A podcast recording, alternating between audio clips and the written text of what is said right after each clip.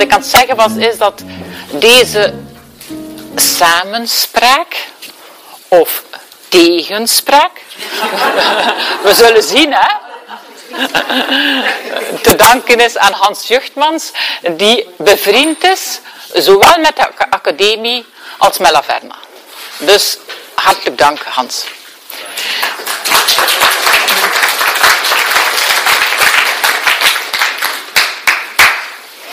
Um, ik wil ook Geneviève Koreman bedanken.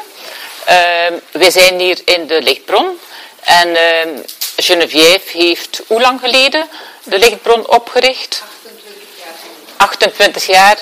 Een gedreven vrouw met hart en ziel, die dat hier al die jaren runt. Uh, geen, geen gemakkelijke opgave, maar toch altijd opnieuw de kracht vindt om het te doen. Dus wel bedankt Geneviève.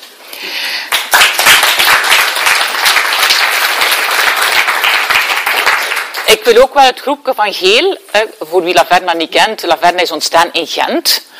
Uh, maar er is nu sinds uh, een klein jaar, uh, of nog niet een half jaar, onder leiding van, of onder coördinatie van Marie, een groepje ontstaan in Geel.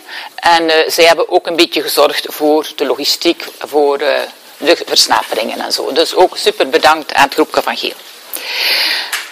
Um, Emotie, emotie en reden. Hoe verhouden die twee zich tot elkaar? Ik vermoed dat dit een thema is dat speelt door ieders leven en zeker door dat van jullie, want anders zouden jullie hier vanmiddag niet zijn. Uh, jullie maakten toch allemaal de keuze om op deze mooie zaterdagnamiddag van de maand mei naar hier te komen. Dus super bedankt daarvoor.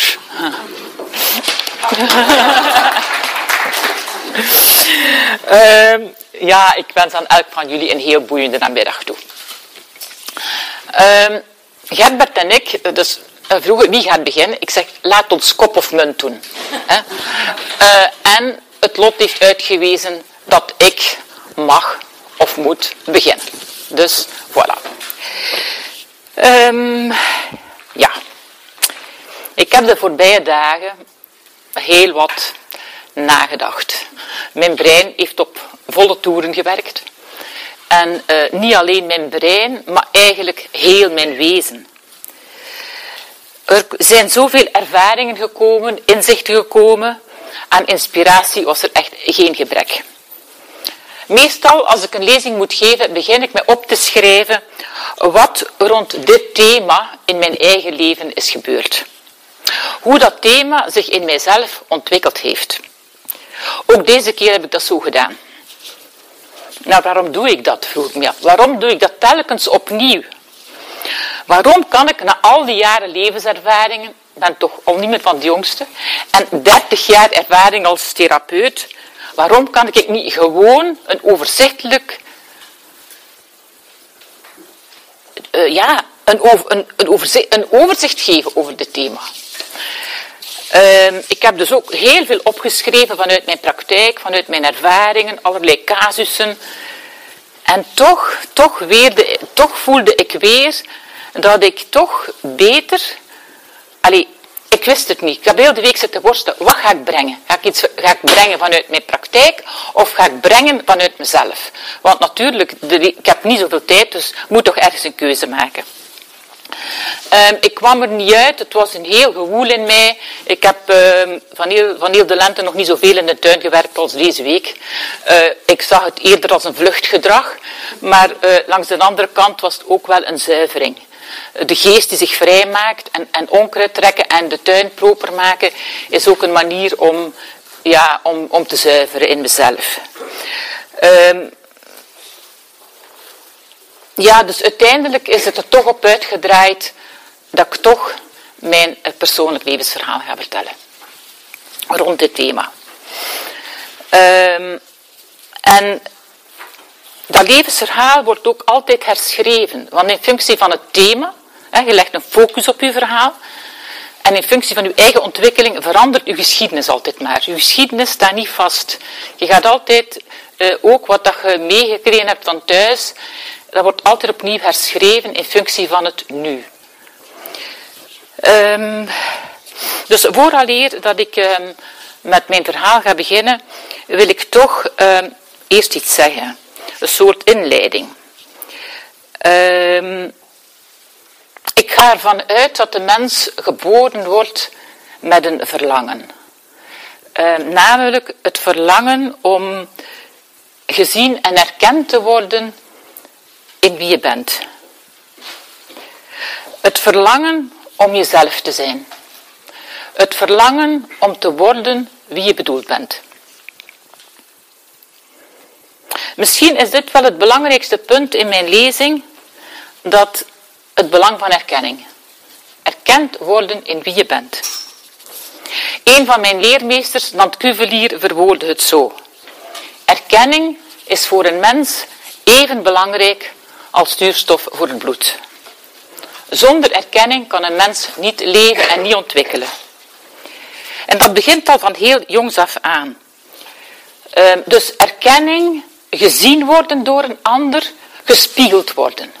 Het deed mij denken aan, ehm, die gedachte deed mij denken aan ehm, toen ik voor de eerste keer moeder werd met uh, het kleine kindje, mijn oudste dochter, mijn dochterke toen.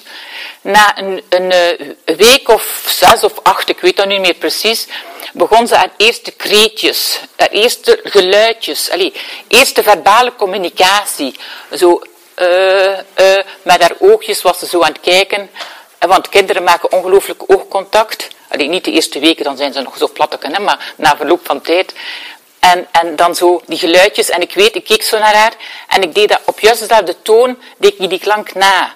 Uh, en ik zag hoe, hoe dat haar stimuleerde om, om altijd maar verder te gaan. Hè. En in feite is dat een beweging die door heel het leven blijft. Dat we gestimuleerd worden als we gezien worden en als, we, als iemand met dezelfde klank met, tot ons spreekt. Of als iemand teruggeeft wat dat we zeggen. Van, dat je weet, ik, ze hebben het verstaan.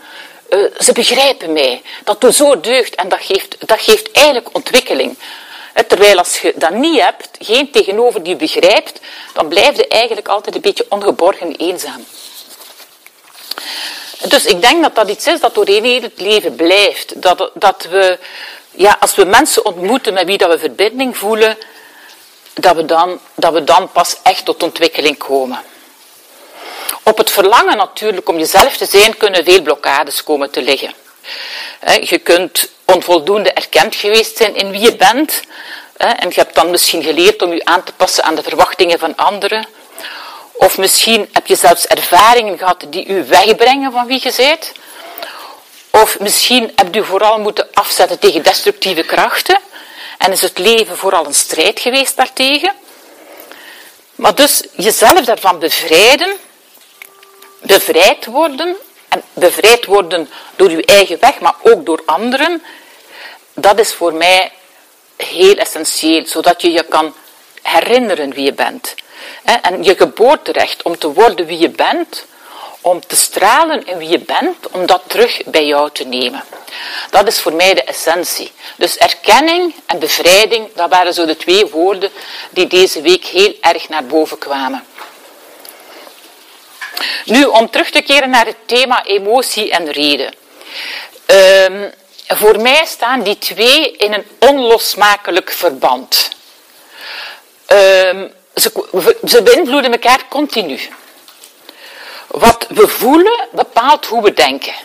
En wat we denken bepaalt hoe we voelen. Er is steeds een samenspel. Door het leven natuurlijk kunnen er uh, spanningen komen op dat samenspel. Namelijk dat er een verschil is tussen wat je denkt en wat je voelt. Dan wordt het interessant. Want dan ontstaat er wrijving, frictie. En het is door wrijving, frictie, dat je innerlijke diamant, je essentie, wordt geslepen. Ik bekijk dit ook heel fysiek. Het denken speelt zich af in het, vooral in het hoofd. Het voelen speelt zich vooral af in de buik. Het is niet voor niets dat mensen zeggen het buikgevoel. Wanneer hoofd en buik afgestemd geraken, dan kun je thuiskomen in het hart. Dat is mijn ervaring.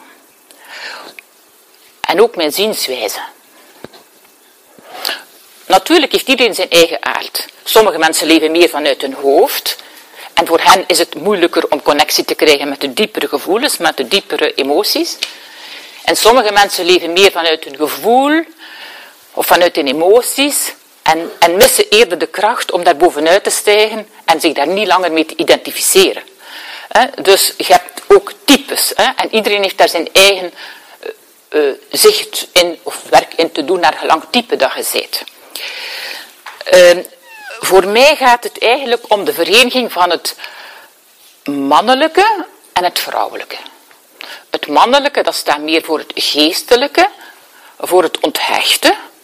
En het vrouwelijke, dat meer staat voor het aardse en het gehechte. Allebei even belangrijk. Dus zowel de ontwikkeling van het geestelijke leven als van het gevoelsleven zijn voor mij belangrijk. Voor mij is een volledig mens iemand die leeft vanuit die twee dimensies en die kan leven vanuit het hart.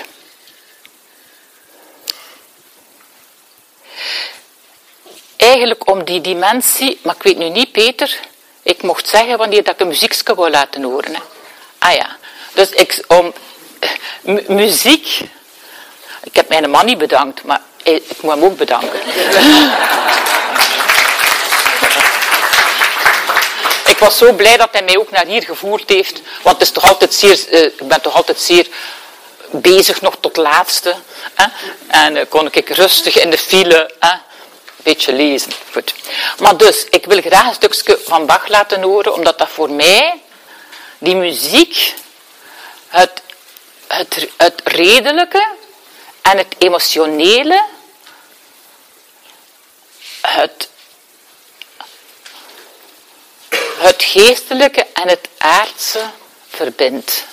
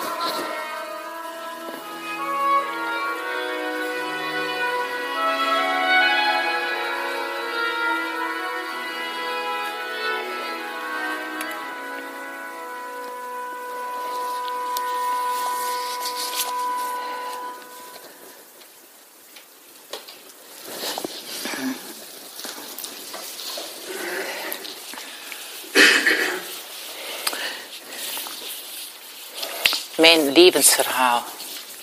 Een, een stukje, een facet. Voor mij zijn emoties werkelijkheden die ernstig moeten genomen worden. Voor mij zijn het wegwijzers naar de ziel. Het heeft een hele tijd geduurd tegen dat ik me dat met zoveel kracht kon zeggen. Want ik heb allicht, zoals nog sommige anderen, als kind geleerd dat emoties lastig zijn en beter niet te veel aandacht krijgen. Of zelfs nog beter onderdrukt worden. En wat je als kind leert, daar heb je vaak een heel leven voor nodig om dat los te laten of om er anders naar te kijken. Ik ben geboren in 1953 als tweede in een gezin van acht kinderen. Ik wil proberen om, het, om de familiale sfeer te schetsen waarin ik als kind ben opgegroeid. Mijn ouders waren een team. Ze waren op elkaar betrokken. Mijn moeder zei dat expliciet. In de eerste plaats komt mijn man. En dan komen mijn kinderen. Mijn vader was emotioneel, een emotioneel, gevoelig, scrupuleus, rationeel, intellectueel, ondernemend, spiritueel iemand. In alles gedreven. Mijn moeder was een sterke vrouw. Ze leidde haar gezin op een krachtige manier. Ze kon goed organiseren. Alles verliep vlot, wat in zo'n groot gezin toch niet evident is. Want in zo'n groot gezin gebeurt van alles. Ook emotioneel. Zo verloren we bijvoorbeeld een kindje. Uh, aan wie gedood? Het, het zesde kindje, ik was toen zes. Mijn moeder voedde ons op en mijn vader trad op als het voor mijn moeder te veel was. Dan was hij daar om met strenge hand orde op zaken te zetten. Zonder te luisteren waarover het ging. Er waren ook momenten van samen zijn. Elke avond zaten we bijvoorbeeld samen voor het gebed. Naast de klassieke gebeden schreef mijn vader eigen gebeden, waarin hij de overleden familieleden uh, ja, om bescherming vroeg voor ons gezin. Dus zijn ouders, zijn zus, mijn broertje. Voor ons als kinderen was dat een verplicht samen zijn, waar we vaak meer, waar we vaak de slappe lach hadden. Uh, maar toch gaf dat een verbinding. De tijdsgeest van toen, de jaren 50, 60, waren gekenmerkt door het vooruitgangsdenken. Het moest vooruitgaan. Voor mijn vader was luiheid het hoofdkussen van de duivel. En wilskracht moest ontwikkeld worden. Hij kon zich echt opjagen als we in zijn ogen niets aan doen waren. Het was ook de, de tijd van de verbreding. Het was niet alleen vooruitgaan, maar het was ook verbreden. Waar mijn grootouders misschien nooit de zee hadden gezien, gingen mijn ouders op reis. Ook, uh, ja, ze gingen op reis zonder de kinderen. Uh, 14 dagen elke zomer, ja, zij deden dat. Uh, reizen was er ook om te leren. En uh, mijn vader uh, was professor aan de universiteit en werd ook vanuit zijn expertise heel veel gevraagd in binnen- en buitenland en moest dus ook veel reizen. Dus mijn vader was een heel gevoelig man en zijn gedrevenheid was groter dan wat hij emotioneel en fysiek aankon. Hij stond dus vaak onder druk, had veel stress en hij zei het soms, ik ga nog eens doodvallen op een luchthaven. Ik voelde die druk en die druk werd automatisch ook op ons gezet. Mijn vader kon heel hard en heel streng zijn. Ik was daar bang van. Soms wou ik dat hij dood was. Ik miste verbinding. De dood als bevrijding van de pijn. Na zijn dood, want hij is inderdaad jong gestorven en plots, zoals hij voorvoelt dat, voelde ik een heel sterke verbinding met hem. Zijn essentie kwam in het licht en werd niet meer verstoord door de aardse beperkingen.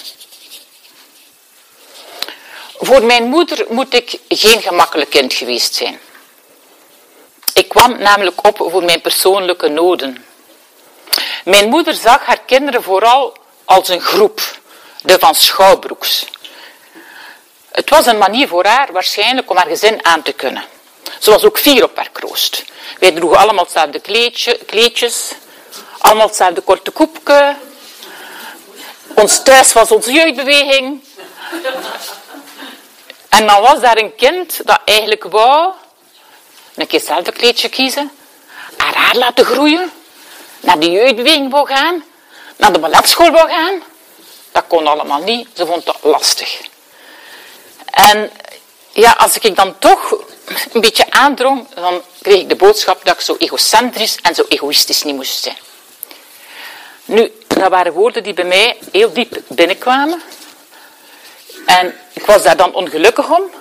Maar als ik dan mijn ongelukkig zijn uitte, dan pas werd het heel erg. Dan was het, ja, je moet het zwarte schaap niet uithangen. En dan zei ze woorden die ik nu uit respect en uit liefde voor haar eigenlijk niet wil herhalen, maar die wel heel veel pijn deden. Dus ik voelde mij miskend en onbegrepen.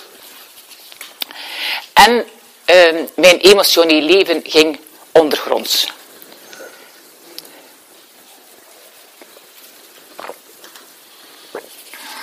Ik vond steun en hou vast bij God. God, jij begrijpt mij. En ik leerde mij aanpassen. Ik leerde voldoen aan wat werd verwacht. Want als kind kan je niet anders. Je kan het nog niet aan om uit de verbinding met je ouders te vallen. Op school voelde ik mij ook niet echt leven. Zeker in de puberteit wou ik ook weg. De aanpak was prestatie en resultaatsgericht en er was nauwelijks aandacht voor de intentie waarmee je iets deed. Dus ook daar leerde ik mij aanpassen en conformeren. Mij aanpassen en mij inleven in anderen werd een sterke kant. Toen ik een studiekeuze moest maken, wist ik helemaal niet waar mijn talenten lagen. Ik was zeker geïnteresseerd in het innerlijke van de mens en in het tussenmenselijke, maar psychologie als keuze was niet aan de orde. Mijn vader vond psychologie geen echte wetenschap en daarboven kende hij een aantal van die proffen en hij vond dat toch maar een beetje zotten. Ja, ook, ook, ja, hij vond ze echt gestoord, ja. En ook, en ook de psychologen van, van het PMS zei, jij dient daar niet voor, want je bent veel te gevoelig en je gaat u de problemen van de anderen veel te veel aantrekken. Afstand kunnen houden van de problemen was een kwaliteit. Je er gevoelsmatig op betrekken was problematisch. Dat was toen de tijdsgeest. Voor sommigen is dat nog zo. Ik studeerde rechten. Een veilige keuze. In feite een uitstel van keuze.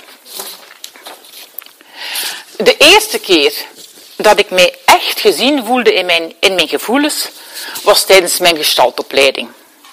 Mede onder impuls van mijn man was ik na de geboorte van ons tweede kind gezinswetenschappen gaan studeren en nadien volgde ik een gestaltopleiding.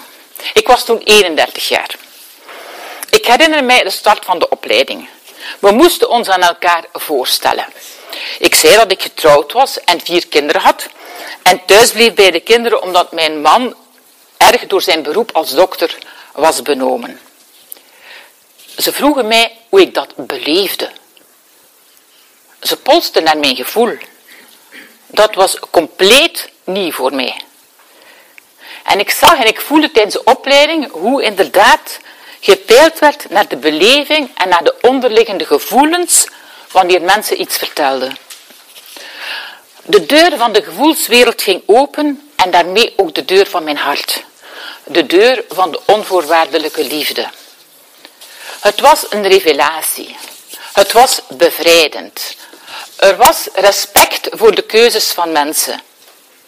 Voor mij was dat heel bijzonder, omdat er respect was voor levens die niet plaatsten in wat ik, die niet, die niet, wacht, die niet pasten in het plaatje van wat ik dacht dat een goed leven was de normen en de waarden waarmee ik was opgevoed en opgegroeid, werden overhoop gehaald.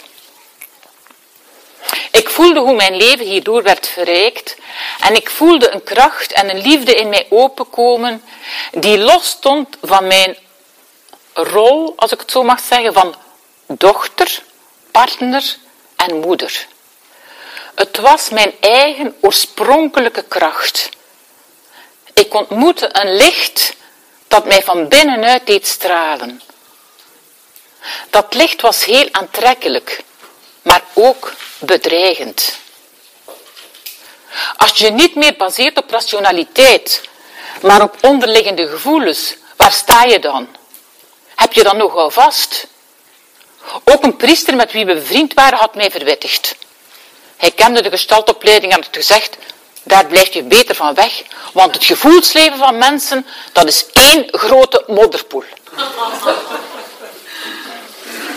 Mijn man was geboeid door wat ik meemaakte. Maar hij bevroeg het ook. Waar willen ze naartoe met die opleiding? Wat zijn hun doelen? Hun waarden? Ik kon er niet op antwoorden. Ik kon er niet op antwoorden.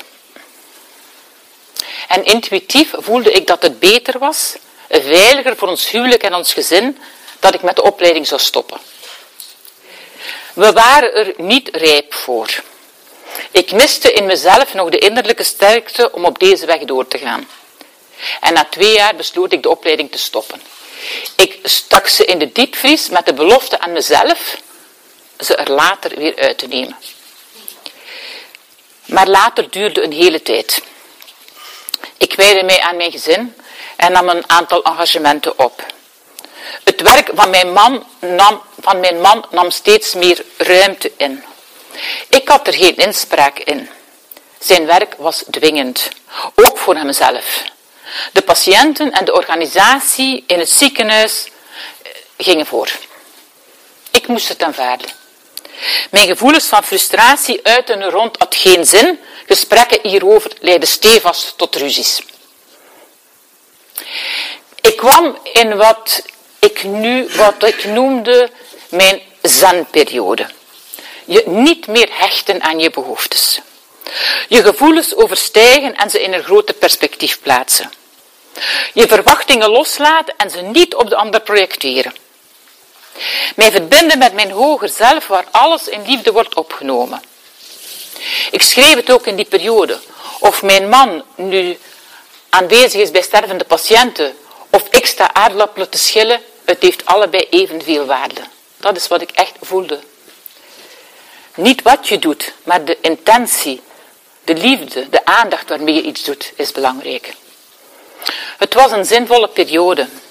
In de diepte voelde ik de rijkdom van het leven en de onthechting die ermee gepaard ging. Maar alles verandert in het leven. Niets blijft hetzelfde. En na verloop van tijd begon ik slecht te slapen en voelde ik ook angsten. Ik voelde ook nog weinig vreugde. Mijn innerlijke glimlach was weg. Mijn leven bestond uit alle tinten grijs. Ik kon er met mijn verstand, met mijn denken niet bij. Ik was toch gelukkig. Mijn leven was toch zinvol.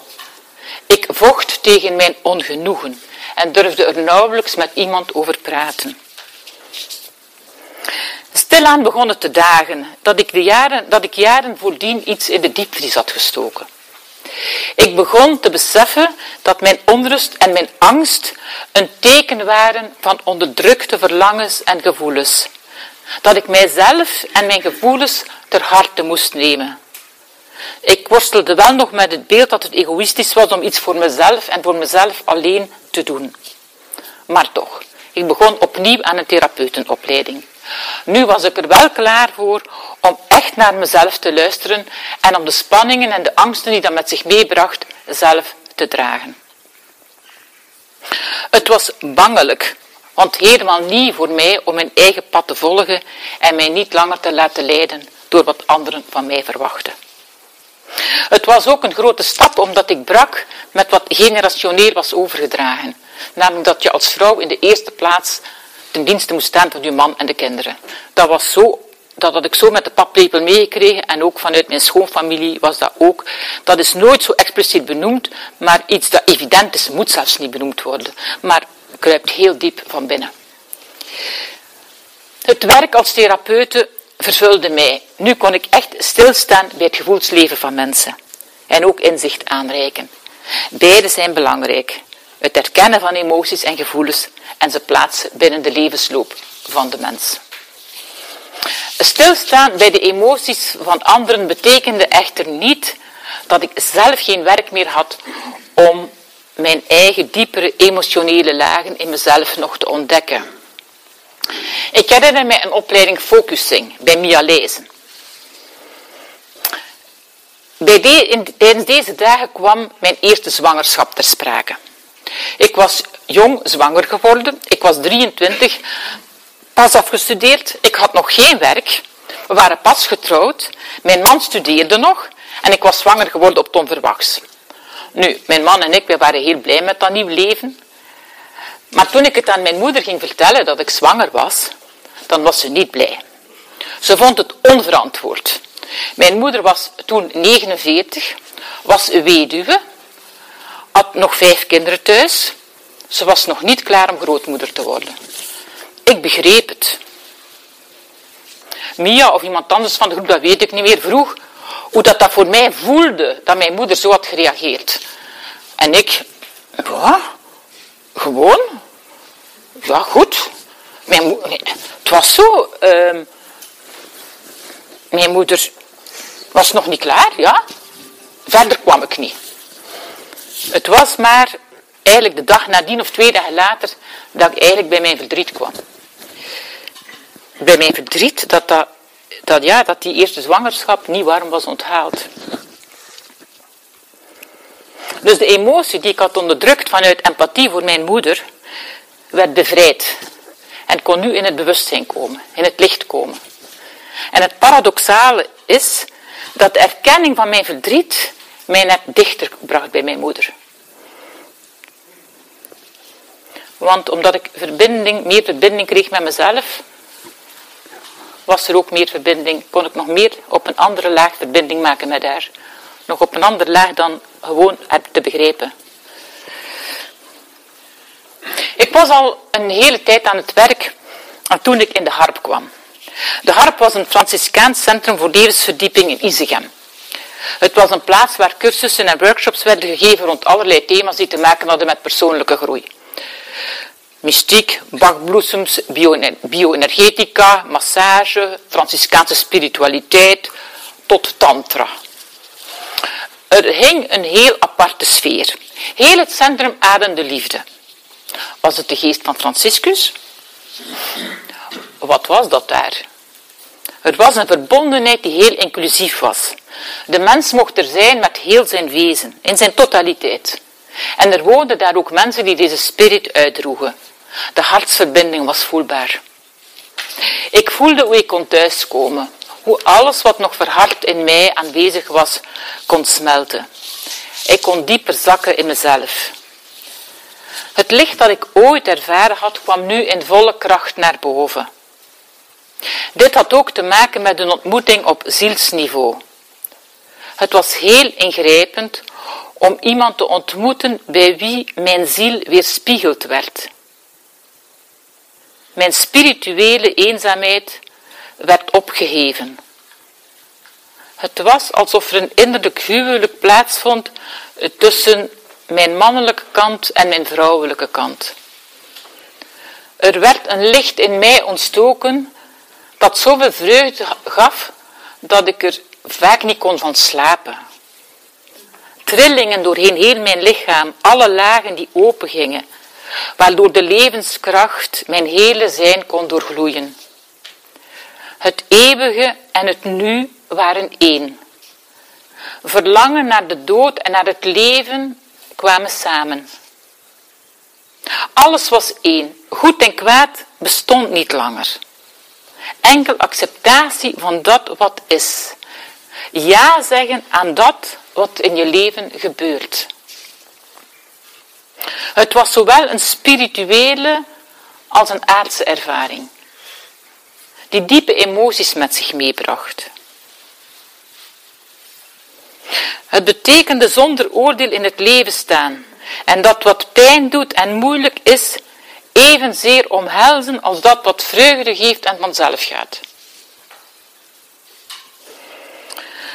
Zo'n intense ervaring kan niet anders dan doorgaan.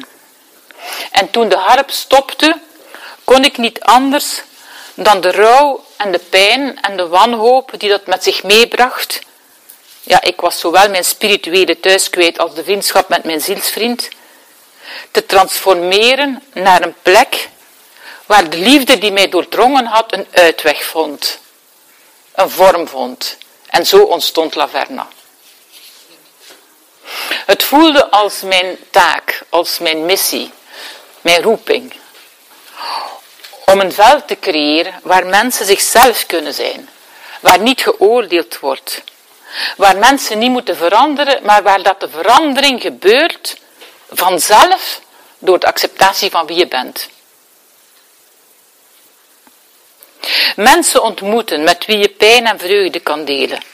Binnenstappen in een wereld waar je kan spiegelen aan anderen zonder angst om afgewezen te worden.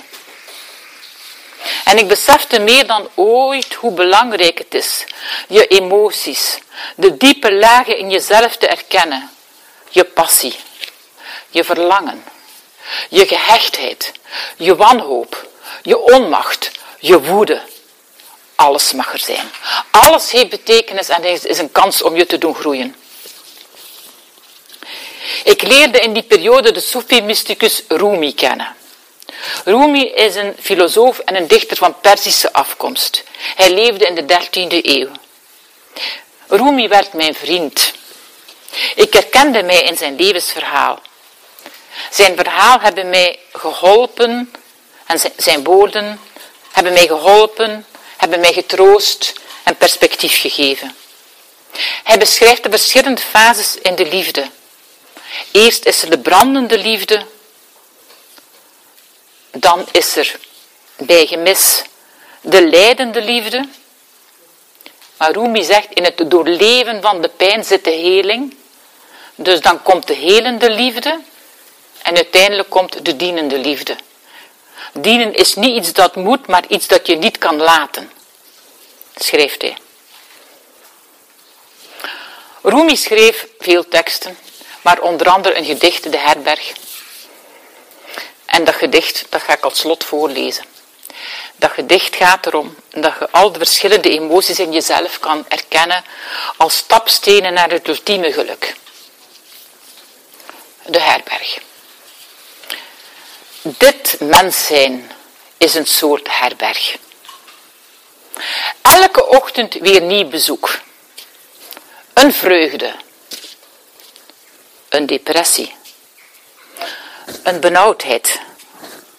Een flits van inzicht komt als een onverwachte gast.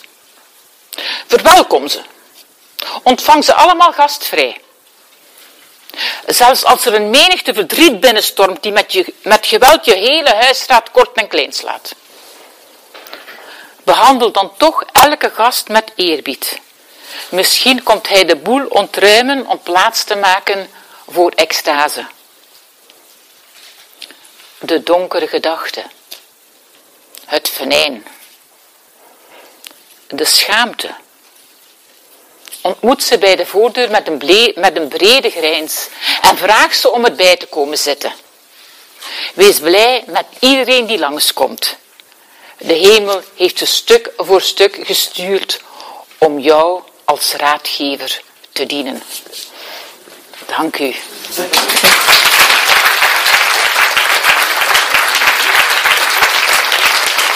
Mijn benadering en, en onze benadering, moet ik zeggen, als, als Academie voor Levenskunst, is toch meer een, een beschouwende manier en een manier om te proberen begrijpen hoe het leven eigenlijk werkt, wat, wat dat ding eigenlijk is dat we het leven noemen en hoe we daar iets, iets moois kunnen van maken. Ja.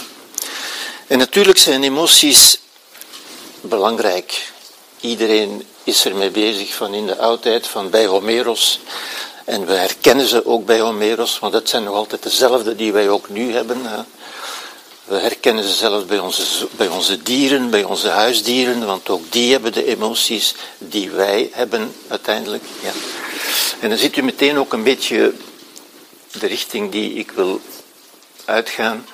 En ik, ik hoor ook in, in uw verhaal, Christine, en in het verhaal van, van zoveel mensen, hoe mensen proberen een, een, zin, een betekenis te geven aan die emoties, die toch altijd een beetje mysterieus blijven. Ja. Het, het, blijft iets heel merkwaardigs, men is het er niet over eens. Eh, daarom zijn er ook zoveel visies op natuurlijk. Ja. Laat ik u om te beginnen. Er zijn ook zoveel, zoveel mythen. Mensen geloven allerlei dingen over, over emoties. Ja. Laat ik u om te beginnen zeggen wat emoties zeker niet zijn. Ja. Het zijn om te beginnen geen dingen, geen substanties. Ja. Ook geen dingen die iets willen in ons, die, die, die een uitweg nodig hebben, die we moeten ontladen of die we moeten neerzetten of die geblokkeerd kunnen raken of die, uh, die we kunnen onderdrukken. Ja, dat zijn allemaal ideeën over emoties die eigenlijk voorbij gaan aan wat in mijn mening de, de essentie van emoties is uiteindelijk. Ja. Wat zijn emoties wel, behalve de beleving van emoties? Als we nu nadenken over emoties. Waar komen onze emoties vandaan? Wel, ik denk dat we alleen maar kunnen zeggen dat emoties ons meegegeven worden als evolutionair erfgoed. Ja. Emoties zijn in de evolutie van het leven, in de, in de historiciteit van de, van de mens, dus van het leven, ontstaan lang voor er sprake was van de mens. Dat maakt dat we die emoties ook terugvinden bij dieren, precies dezelfde. Niemand heeft meer of, of minder emoties dan anderen, ja, als mogelijkheden. Ja. We hebben allemaal evenveel, net zoals we allemaal evenveel spieren hebben. Ja. Dat is geen keuze. Ja. Wat we wel kunnen doen natuurlijk, en wat we, wat we ook zien, is dat mensen hun spieren op een bepaalde manier gebruiken, die op een bepaalde manier ontwikkelen. En dat geldt ook voor emoties eigenlijk. Ja. Er zijn natuurlijk geen mensen zonder emoties. Soms zegt men dat ook wel eens, dat, men, dat bepaalde mensen geen emoties zouden hebben. Dat kan natuurlijk niet, omdat dat gewoon niet leefbaar zou zijn. Ja. Zoals er ook geen mensen zijn zonder spieren bijvoorbeeld. Dat, dat bestaat gewoonweg niet. Dat zou geen mens zijn, dat zou, dat zou een monsterlijk gedrocht zijn. Ja. Wat is het dan eigenlijk wel? Ja. Wel, we kunnen heel moeilijk, en dat is het, het probleem met, met een beetje abstracte dingen. Ja. Emoties zijn eigenlijk zijn geen dingen, ik, heb ik u net gezegd, het zijn eigenlijk activiteiten. Het zijn gebeurtenissen. Het zijn gebeurtenissen die zich in ons voordoen. Ja? En waar we eigenlijk een beetje toeschouwer op zijn, wat we eigenlijk ook in zoveel verhalen horen. Mensen stellen vast dat er bepaalde emoties in hen aanwezig zijn, of, of opkomen, of, of niet opkomen, of, en, zo verder. Men kan er allerlei dingen over vertellen. Maar het is eigenlijk een, een functionaliteit, het is een mogelijkheid. En ik denk als u eventjes erover nadenkt, dan beseft u, ieder van ons heeft dezelfde mogelijkheden, dezelfde emoties. Ieder kan bang zijn, ieder kan, kan kwaad zijn, ieder kan blij zijn. Dat zie je ook al bij een klein kind, dat zie je ook al bij dieren. Dat is juist hetzelfde natuurlijk. Hè. De vraag is natuurlijk, wat gaan we daarmee doen? Ja, want de mens heeft ook nog iets anders natuurlijk. Wat zijn, als we in de, in de historie, in de geschiedenis, in de evolutie nakijken, waarom zijn emoties eigenlijk ontstaan? Waarvoor dienen ze in feite? Wel, ze dienen in feite voor het enige doel dat het leven eigenlijk heeft, namelijk overleven. Ja? Emoties dienen om ons te helpen te overleven. Ja? En emoties dienen om een oordeel te geven over de realiteit. Emoties zijn eigenlijk oordelen zijn wat wij vinden. De mensen zeggen zo, ik vind. Ja? Nu, ik vind, dat is een oordeel.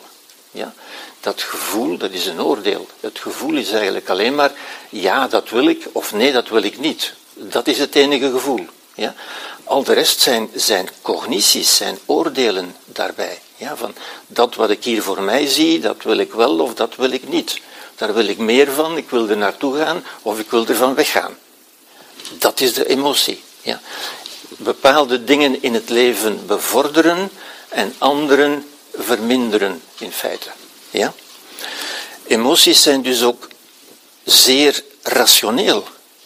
Er is helemaal geen onderscheid tussen, tussen emotie en, en redelijkheid. Ja? Emoties zijn zeer rationeel. Alleen is dat een rationaliteit die wij niet altijd begrijpen. Ja, we begrijpen niet altijd.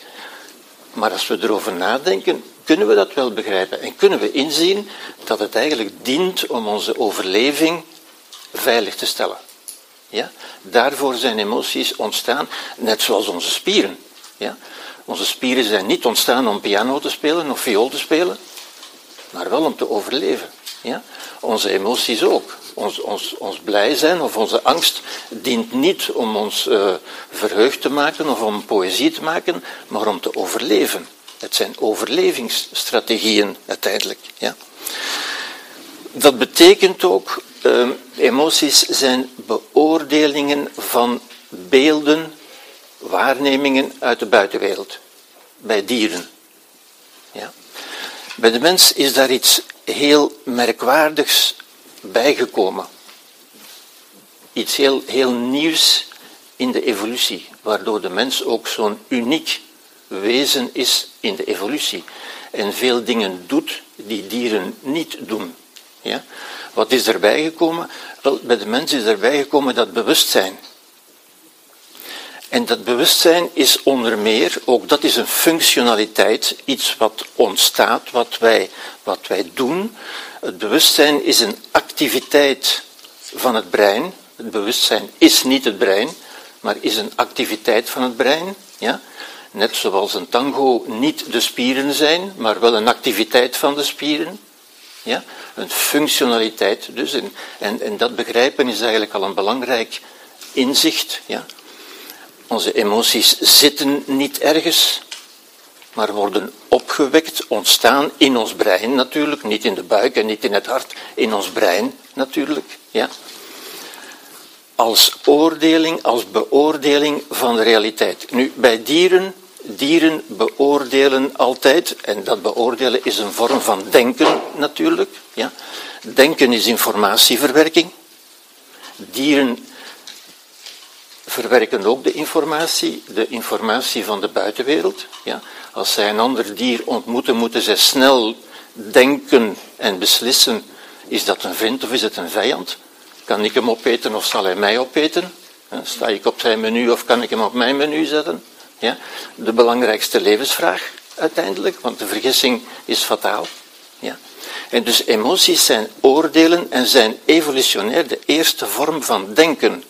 Ze gebeuren ook in ons brein, het brein dat het denkende orgaan is van de mens. Ja. Alleen is dat bij dieren natuurlijk niet bewust denken. Dieren beseffen dat niet dat ze denken, kunnen niet denken over hun denken, met andere woorden.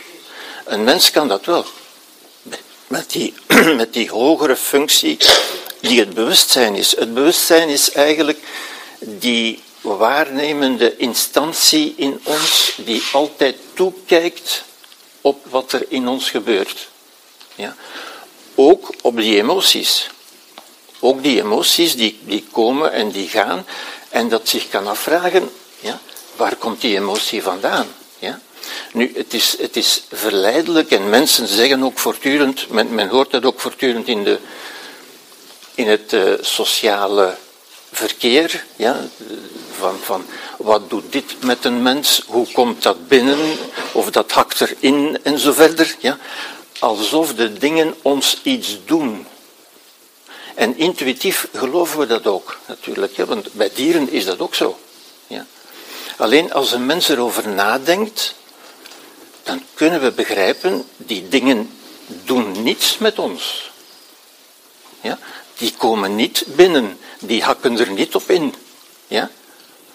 Het zijn wij die iets doen met de dingen. Ja? Niets beangstigt ons. Wij zijn het die onszelf beangstigen over een bepaald iets. Niets maakt ons kwaad.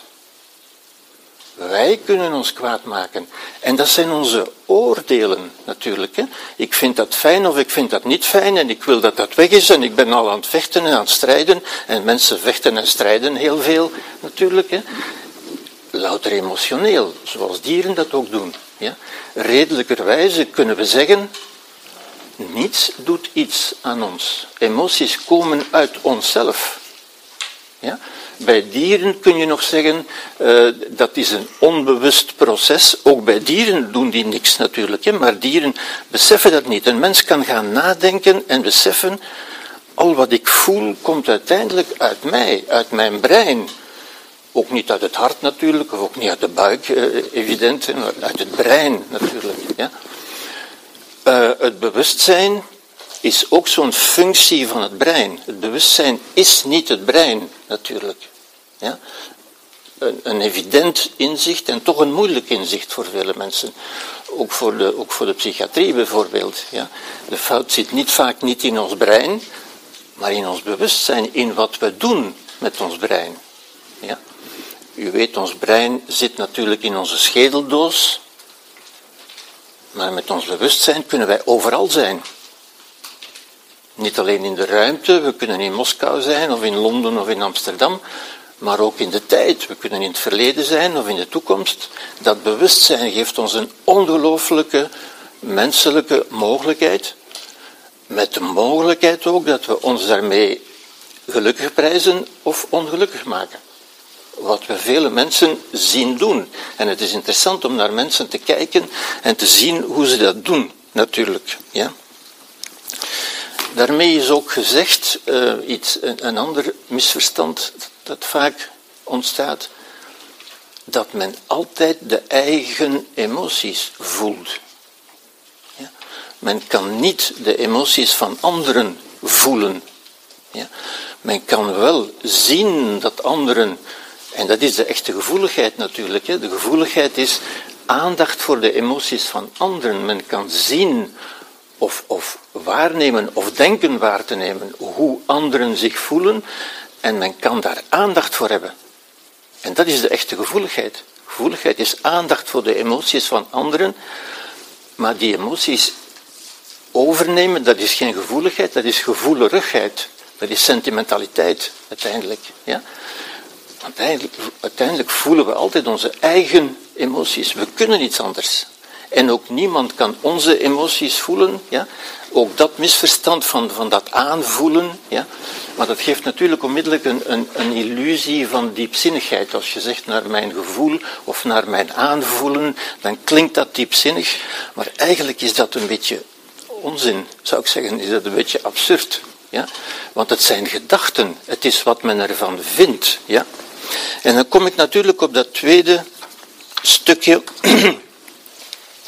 dus die, die reden, die verhouding, wat men ook zegt zo tussen, tussen uh, redelijkheid en emoties, ja, eigenlijk is dat twee keer hetzelfde fenomeen, zou je kunnen zeggen. Er is geen, geen dichotomie, er is geen, eigenlijk ook geen verhouding. Het is twee keer hetzelfde. Ik heb u gezegd, emoties zijn onze eerste vorm van denken. Het is de eerste vorm van denken. Het is precies hetzelfde. Het is beoordelen, alleen is het onbewust. Maar het gebeurt in het brein met hetzelfde soort cellen, hetzelfde soort neuronen, dat ook ons, ons denken, wat we dan wel denken noemen. Ja? Denken noemen wij alleen het bewuste denken, dat waar we ons bewust van zijn. Emoties zijn, als u wil, ons onbewuste denken, ons automatische denken, onze automatische piloot als u wil. Ja? Iemand die dat scherp heeft gesteld, scherp heeft begrepen en het, het blijft natuurlijk een, een, een, moeilijke zaak. Het blijft ook een mysterieuze zaak in, feite. We begrijpen onszelf eigenlijk niet wat dat betreft. Iemand die dat duidelijk heeft gesteld is Descartes natuurlijk. Ja. En u weet, de, Descartes heeft, heeft gezegd, er zijn in de mens twee soorten dingen, twee soorten substanties. Twee substanties, ja. Er is die vaste substantie, de materiële substantie, de uitgebreide substantie, de res extensa, zoals hij het noemde. Ja. En er is die denkende substantie. Hij noemde dat een substantie, maar dat is natuurlijk geen substantie. Er is dat denkende ik. Dat denkende ik. Ja? En tussen die twee is er een soort, een soort kloof, zou je kunnen zeggen. De Cartesiaanse kloof, zoals ik het noem. Ja? Die nog altijd niet begrepen is. Ja, we begrijpen dat nog altijd niet. Nu, dat is een bijzonder boeiend, boeiend iets waar ik nu niet verder kan op ingaan natuurlijk. Misschien kunnen daar vragen over komen straks. Uiteindelijk geef ik u alleen maar een aantal punten waarover straks eh, vragen kunnen gesteld worden. Ja. Maar die Cartesiaanse kloof is toch een, een buitengewoon belangrijk iets, ja, omdat dat bijvoorbeeld ook verklaart of duidelijk maakt, inzichtelijk maakt, ja, de vergeefse pogingen, zou ik bijna zeggen, en, en om niet te zeggen de impasse waarin onze psychiatrie zich eigenlijk bevindt, zeker onze biologische psychiatrie, ja, die zich zo heeft, in plaats van over de psyche te gaan, over de geest, die eigenlijk aan de, aan de overkant van de Cartesiaanse kloof ligt, ja, is men zich gaan toespitsen en meer en meer gaan bezighouden, ook psychologen trouwens, met het brein, met de hersenen, met die hersenscans. Maar daarmee komt men niet over die kloof. Ja? En men ziet dan ook dat de psychiatrie er eigenlijk niet in slaagt van mensen in hun beleving, de menselijke beleving, diepgaand te begrijpen zelfs maar. Ja? Laat staan te beïnvloeden, laat staan therapie. Therapie is eigenlijk iets, iets wat, een beetje... Uh, een beetje een onmogelijkheid is. Het is een beetje de kwadratuur van de cirkel, zou ik zeggen. Ja? Um, Plato, in de tijd Plato is het begin van onze tijdrekening natuurlijk, hè, vier eeuwen voor onze tijdrekening, beschreef hetzelfde fenomeen, dat, dat probleem, die uitdaging van dat, dat materiële lichaam en die niet-materiële geest. Ja. Hij beschreef dat in de vorm van het beeld van een wagenmenner. Ja. Iemand die een wagen met paarden bestuurt. Ja. En hij zei, paarden zijn mooie en prachtige dieren, je kunt daar veel plezier aan beleven, ze maken veel mogelijk. Ja? En die, die paarden zijn natuurlijk een beetje een, een metafoor, een beeld voor de lichamelijkheid, voor de emotionaliteit ook. Ja? Iets wat wij kunnen leren gebruiken, maar, zei hij, er is één iets wat je niet moet doen, en dat is je paarden laten beslissen waar je naartoe gaat. Ja? Het is wel aan u om te beslissen waar je naartoe gaat. Ja? Rekening houdend met de toestand van die paarden natuurlijk. Ja? En hoe meer u van die paarden weet, hoe meer u ze kunt gebruiken. Ja? En dan ziet u ook, is er een conflict tussen de paarden en de menner? Nee. Nee, er is geen conflict. Het zijn twee verschillende dingen. Je hebt ze allebei voor 100% nodig. Ja? Om een modernere metafoor te gebruiken zou je kunnen zeggen, u kunt emoties vergelijken met uw motor in uw auto en de redelijkheid met uw stuur. Is er een conflict tussen de motor en het stuur? Is er een van de twee? Nee, u hebt ze allebei voor 100% nodig. Ja? Zonder motor komt u nergens, maar zonder stuur rijdt u verloren of maakt u ongevallen. En als u ongevallen maakt, als u in uw leven ongevallen maakt, is dat meestal niet omdat er iets verkeerd is met uw motor, maar wel omdat u hem niet goed gestuurd hebt. Ja? Het is die sturende functie die in de evolutie bij de mens ook later is gekomen. Ja? Maar die de mens in zekere zin ook bevrijden van de dwang, van de dictatuur, van emoties, zou je kunnen zeggen. Ja? Dieren volgen altijd hun emoties, omdat dieren niet anders kunnen. Ja? En dat werkt perfect bij dieren, dat werkt perfect in een beperkte mate. Ja? Dieren kunnen alleen maar leven in een bepaalde biologische niche, op een bepaalde plaats, bij een bepaalde temperatuur. Ja? De mens heeft zich van die beperking van dieren bevrijd door zijn sturende functie. En u weet, de mens kan overal leven. Ja? Er is dat bekende voorbeeld dat, dat uh, Rousseau, Jean-Jacques Rousseau zelfs aanhaalt in een van zijn, van zijn werken. Hij zegt, um, als je een uitgehongerde kat, of zegt het met een duif eigenlijk, als je een uitgehongerde duif naast een hoop vlees zet, dan zal die duif, hoeveel honger ze ook heeft, ze zal nooit gaan denken, misschien kan ik dat vlees eten. Want zij is gebonden aan dat instinct dat wil dat ze alleen maar maïs eet. Zie je dat determinisme bij dieren. Dieren zijn daardoor heel beperkt. De mens is als het ware onbeperkt geworden. Ja? Door zijn inbeelding. Ja? Ik kan mij dingen inbeelden, dat is de creativiteit natuurlijk. Ja? Ik kan mij inbeelden dat ik voor bepaalde problemen een oplossing heb die nog nooit door iemand bedacht is. Dat is de creativiteit, dat is wat Einstein gedaan heeft natuurlijk. Ja? Dat is de ongelooflijke mogelijkheid van de mens. Ja? Maar die inbeelding kan men ook gebruiken, sturen. Ja? De neiging is dan groot om, om misbruiken te gaan zeggen natuurlijk. Hè? Maar misbruiken, dat is ook een absurd woord natuurlijk. Hè? Dat, is, dat is het gebruik dat iemand maakt. Hè? Men maakt alleen maar gebruik van dingen. Hè? Ja? Misbruik is al een oordeel natuurlijk. Ja?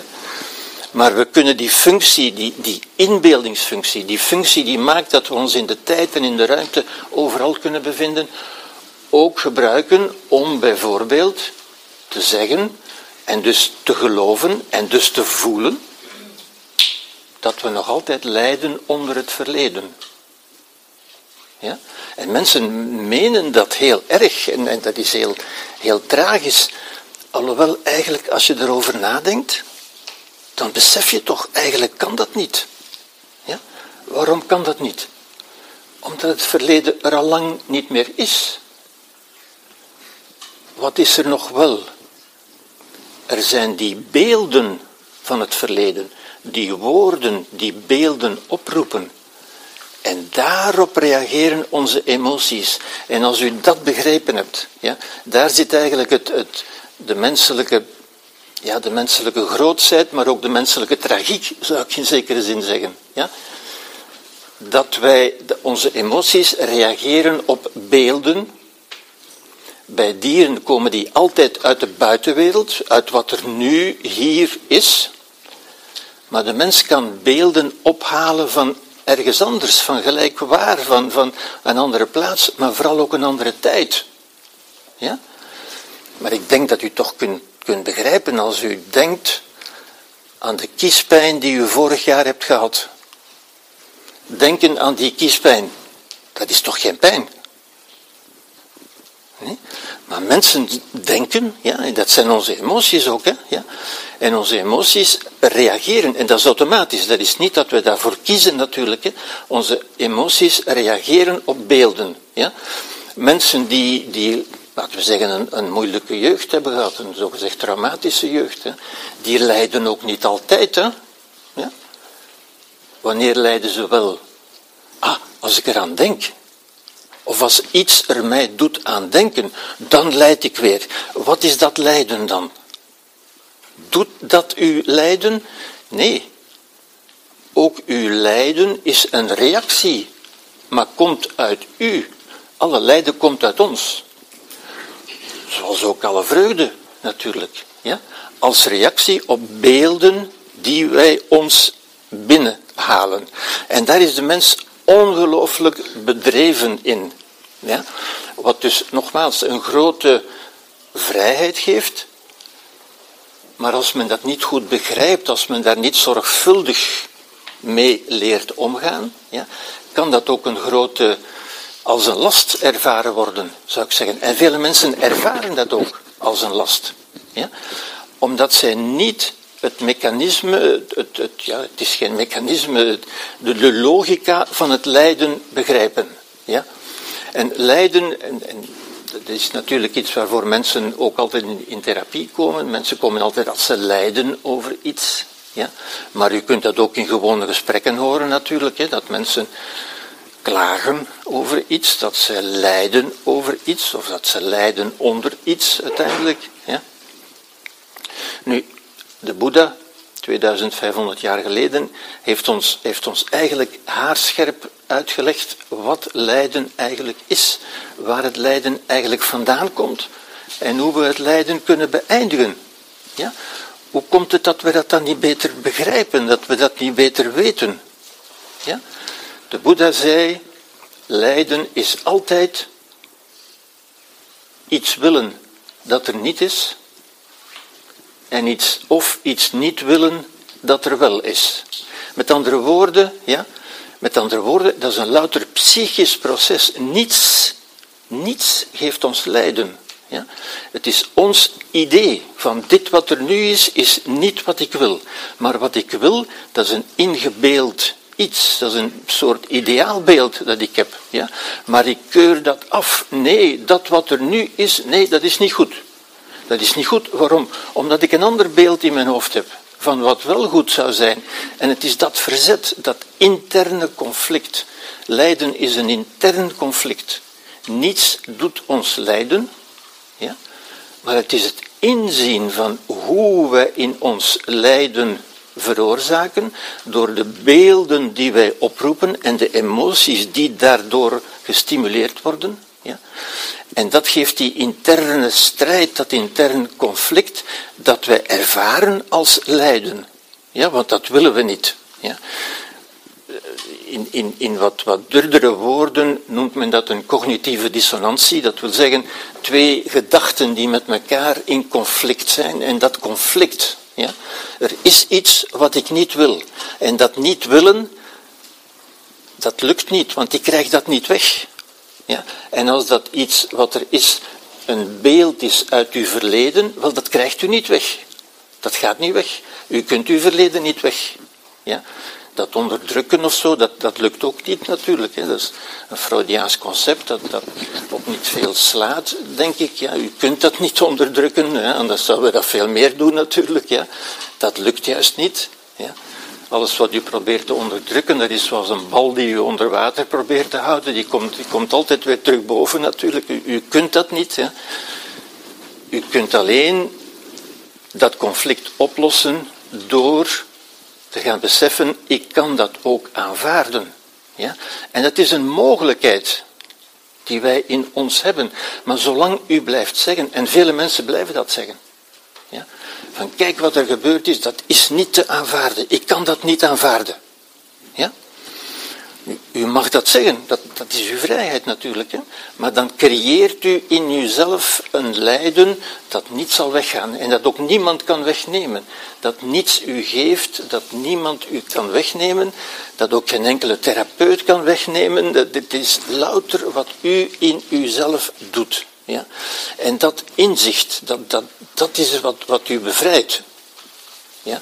Het is daarom ook dat Tolle zegt bijvoorbeeld, Tolle zegt, je lijdt tot je begrepen hebt dat lijden niet nodig is. Ja?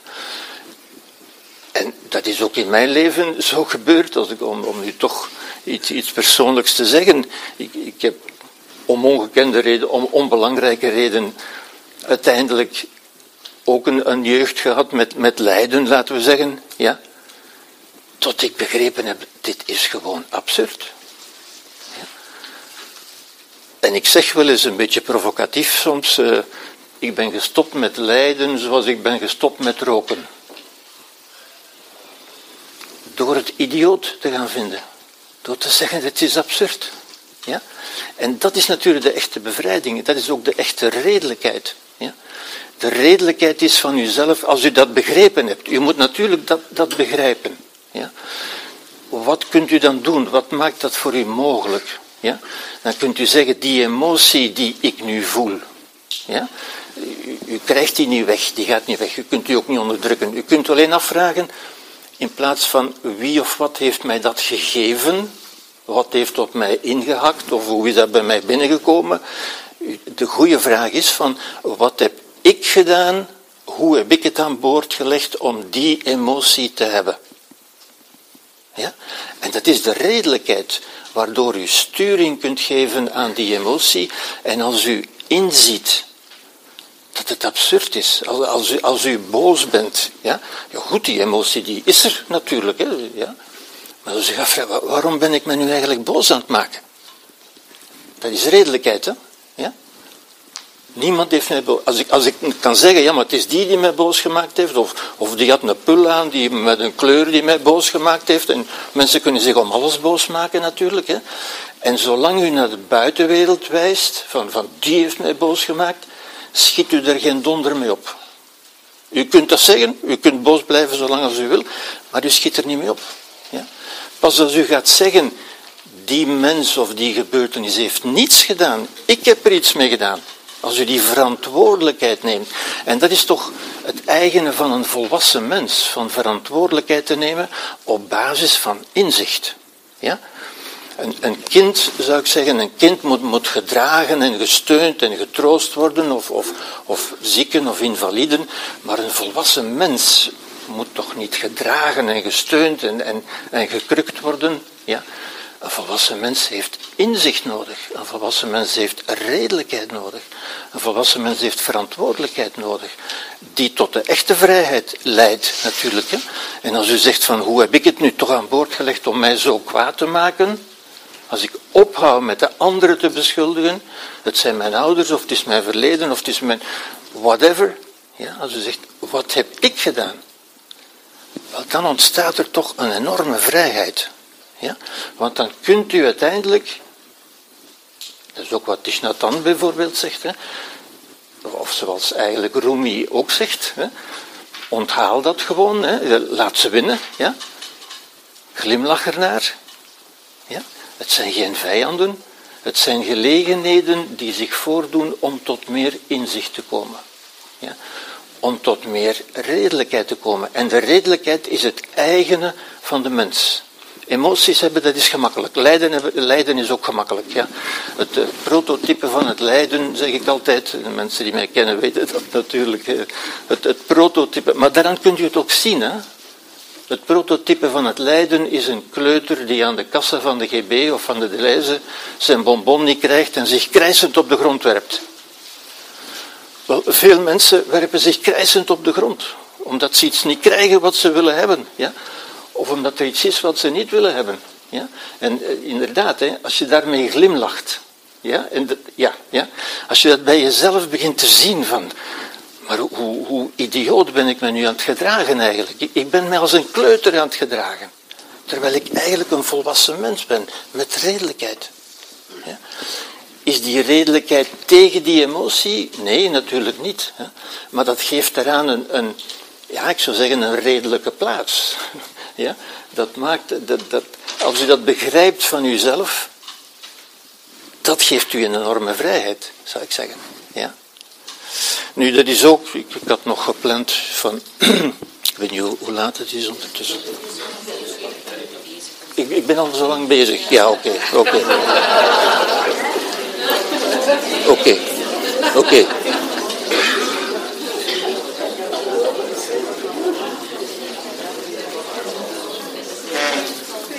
Dan wil ik ook nog eindigen, om te eindigen,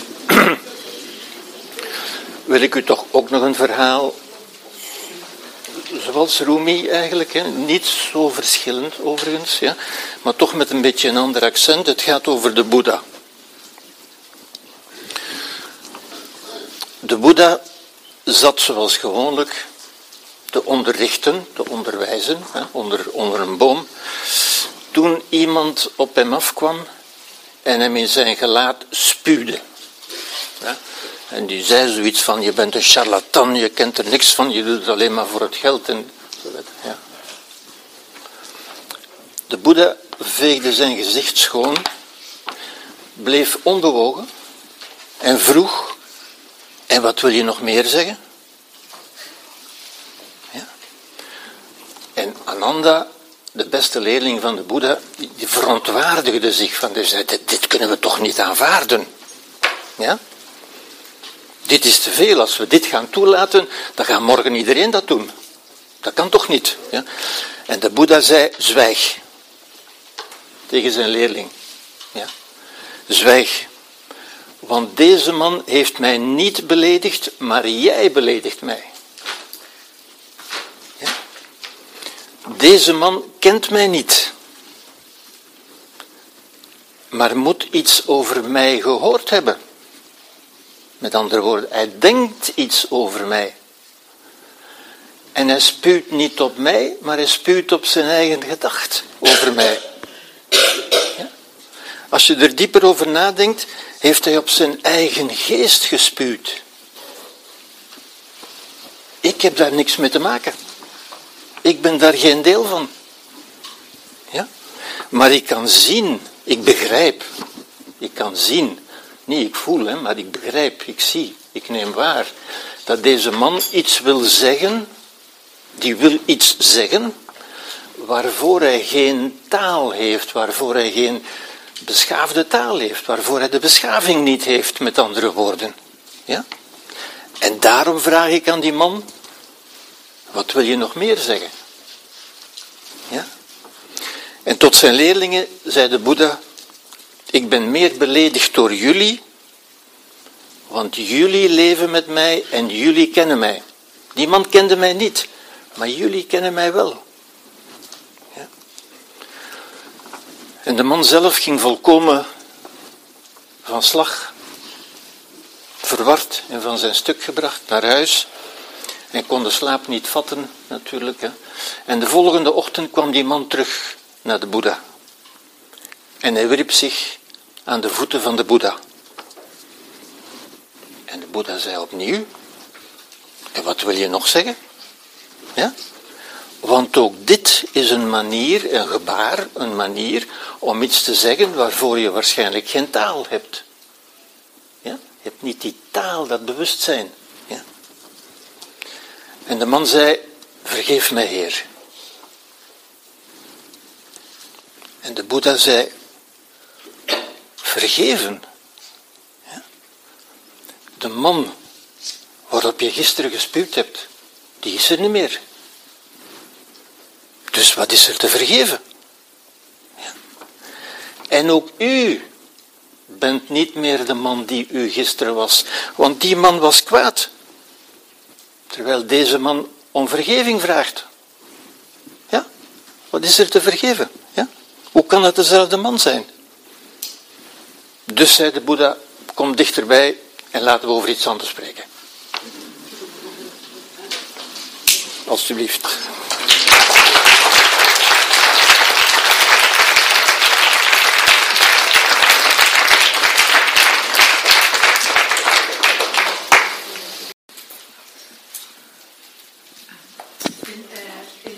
Emotie is een oordeel. Dat vind ik zo hard. Omdat je er zo weinig soms kunt aan doen. Dus daar wou ik misschien iets, iets rond. Uh... Aan wie wil je deze vraag stellen? Ja. Nee, ja, ik ben de schuldige.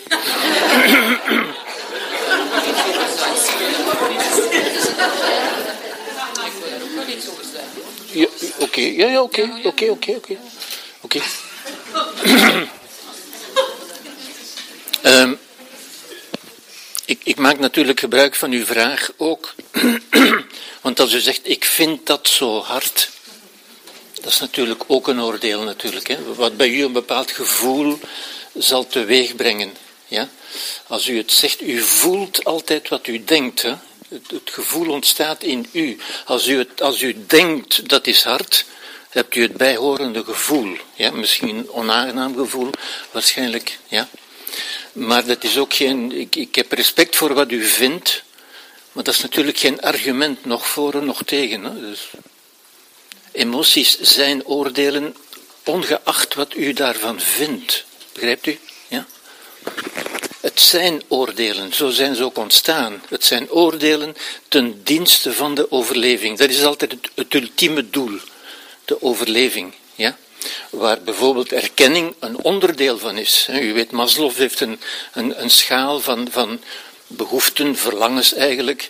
Maar ons verlangen is eigenlijk van te leven. Het leven wil leven. Ja? Het leven wil iets. Vandaar dat ons, onze emoties en ons gedrag heeft ook altijd een doel. Geen oorzaak, maar een doel. Ja? We willen daarmee iets bereiken. Het leven wil leven. En dat is de eerste nobele waarheid van de Boeddha natuurlijk. Hè. Hij zei, het leven is lijden. Hoe kunnen we dat begrijpen? Wel, omdat het leven altijd wil. Leven is willen. Ja, je wil iets. En als dat niet komt, of als je dat niet krijgt, is er lijden.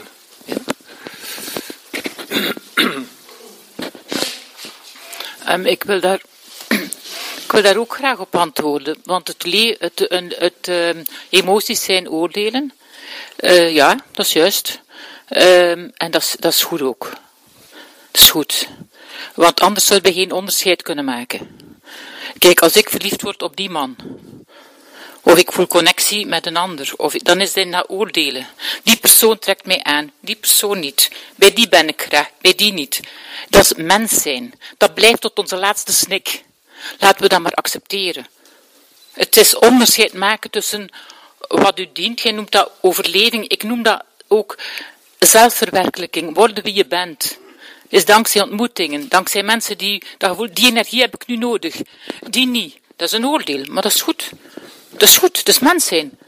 Ik heb mensen gezien, ik heb, ik heb een van mijn beste vriendinnen verloren aan hersentumor. Ik ga dat toch eventjes vertellen, omdat dat een, iets is dat mij enorm heeft aangegrepen. En ze was um, ziek, dus ze had een hersentumor. Um, ze was heel kwaad op haar lot. Ze was heel kwaad op haar lot. Um, ze was jong, Um, drie kleine kinderen. Ze is uiteindelijk gestorven als ze 44 was. Het jaar dat haar jongste zoon zijn communie deed. Ik, ik, ik was een goede vriendin. Ik, ik was er heel nabij. Ik vond, hè, oordeel, ik vond dat ze, of ik verlangde, ik zal het zo zeggen. Ik verlangde zo dat zij in vrede zou sterven. Maar zij, zij, zij, zij, zij, zij is niet in vrede gestorven. Zij, is, zij, zij was kwaad. En zij was zo authentiek daarin. Zij is voor mij een leermeester geweest. In het feit,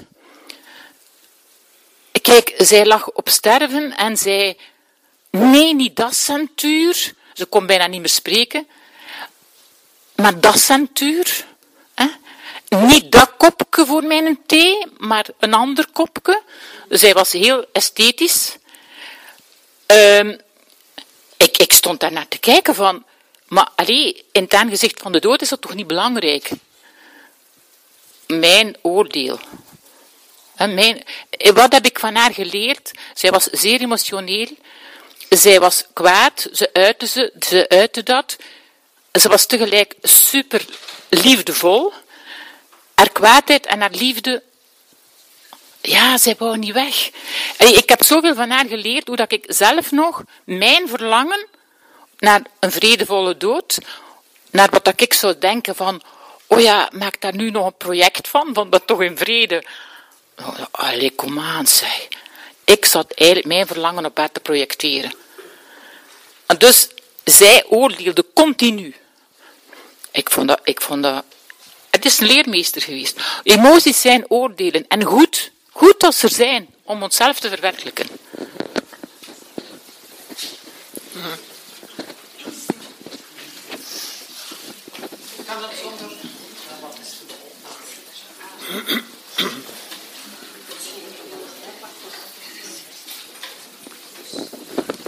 Ik wilde nog even de vraag stellen aansluitend bij het thema. Wat doet je met de zintuigelijke perceptie? Dus het kinesthetische gevoel, het, het, dus onze zintuigen vangen signalen op, frequenties op. Uh, ik zelf werk daar heel veel mee. Dus ik vang frequenties op en ik ga voelen. Inzoomen noem ik dat. Ja, en ik krijg daar een beeld bij of woorden bij.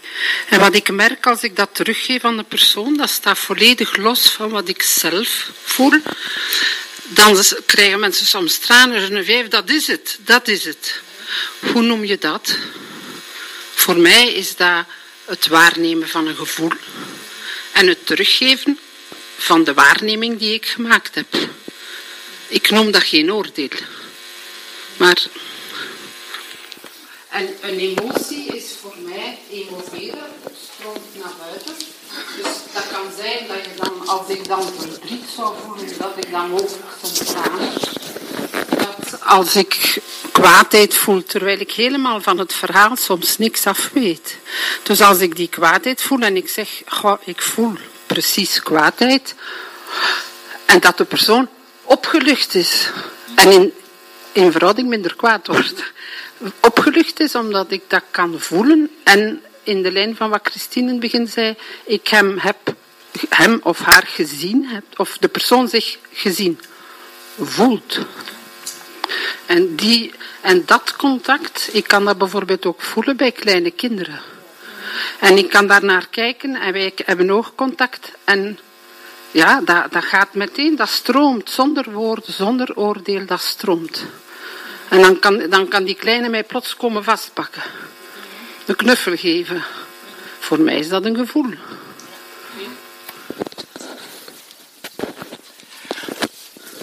Uh, voor mij is dat inderdaad wel nog een andere dimensie dan wat ik daarnet zei, van uh, emoties zijn oordelen. Op dat moment stemt je u af op de universele energie. Uh, je, stemt u af en ik geloof heel erg dat je eh, mensen kunt aanvoelen. Ik, ik, ik merk dat ook in mijn praktijk, dat ik soms echt kan aanvoelen van die aanvoelen, ik geef het terug en het is aan de mens zelf om te zien of ze zich aan, aan begrepen voelen. Dat, dat is uiteindelijk de.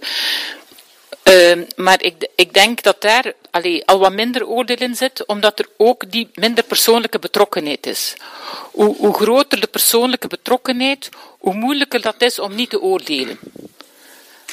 Dus de, de intimiteit, mensen met wie je intiem bent, is vaak het moeilijkste om zonder oordeel um, te, om zonder oordeel te zijn. Omdat je er zelf door geraakt bent. Maar ik kan perfect begrijpen wat jij bedoelt. Allee. Ik gebruik daarin het woord waarnemen. Ja. Dus het, het leven, ja, dat hmm. Dus het leren waarnemen zonder meteen te gaan oordelen. En mijn ervaring is, als ik dat doe, ook bij mensen, dat zij veel sneller tot inzicht komen en dan zelf besluiten trekken. En moet bij wijze van spreken geen raadgeving meer geven. Er, er, er gebeurt iets. Ze krijgen, en ik noem dat een spiegelen, een, een ja.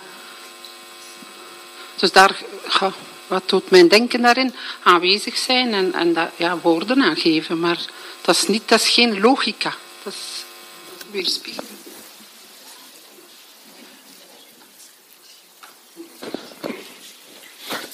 Wel, waarnemen, doet mij een beetje denken aan het verhaal van Gerbert van de Boeddha. Die waarneemt. Hè? Uh, natuurlijk, wat ik, wat ik, ik, ik vind dat een waardevol verhaal. Maar tegelijk denk ik, ja, die man spuurt in zijn gezicht, maar ik kent die man niet. Hij staat daar niet meer in, de, in, een, in een relatie. Dus ik kan dat gewoon daar laten. Bij die man. Het is zijn proces. Hè. Als iemand in uw gezicht spuurt die heel dicht bij u staat, dan is het wel fout om te zeggen, ik laat dat daar. Want als je dat daar laat, je kunt dat daar laten. Het is natuurlijk de beweging van de ander. Maar het is even belangrijk dat je weet wat het u doet. En dus, uh, als je zei, misbruik bestaat niet, dan denk ik, misbruik bestaat wel. He, verkeerd gebruik is misbruik. En mensen, je kunt daar als waarnemer naar kijken van acceptatie van dit gebeurt. Als waarnemer en vanuit het hogere perspectief is er eigenlijk geen probleem. Want elke mens heeft een onschuld in zich en die doet dat ook maar vanuit zijn dingen. Hè? Iemand die misbruikt, die, die heeft ook in een spirituele dimensie geen schuld. Maar in de emotionele, aardse dimensie is het wel belangrijk dat degene die misbruikt wordt, dat die daarin erkend wordt. Want als je gaat zeggen, nee, misbruik bestaat niet, dan mist je iets. Ik versta het wel vanuit de hogere dimensie dat je het zo kunt bekijken. Maar vanuit menselijk standpunt bekeken, kun je, kun dat moet dat niet, allez, kun je dat niet zeggen. Er is altijd een verschil tussen als je de zaken vanuit spiritueel standpunt bekijkt en ziet dat iedereen ook maar doet wat dat hij doet, zelfs de grootste terrorist. Uh, als dat je dat bekijkt vanuit menselijk standpunt. Want we zitten nog niet daar. We zijn hier op aarde en er is goed en kwaad. Vanuit de hogere dimensie, wat ik ook in mijn getuigenis verteld heb, als je echt contact hebt met de hogere dimensie, is er geen goed en geen kwaad. Maar als je terugzakt naar de aarde, dan is er wel goed en kwaad. En dan moet je wel oordelen over, nee, dat kan niet en dat kan wel. En dus alles hangt af vanuit welke dimensie dat we naar de werkelijkheid kijken.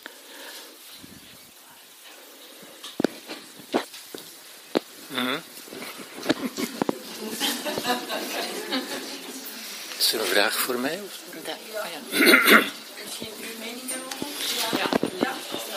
Um, ik, hoor, ik hoor hier eigenlijk een en al oordeel natuurlijk. Hè.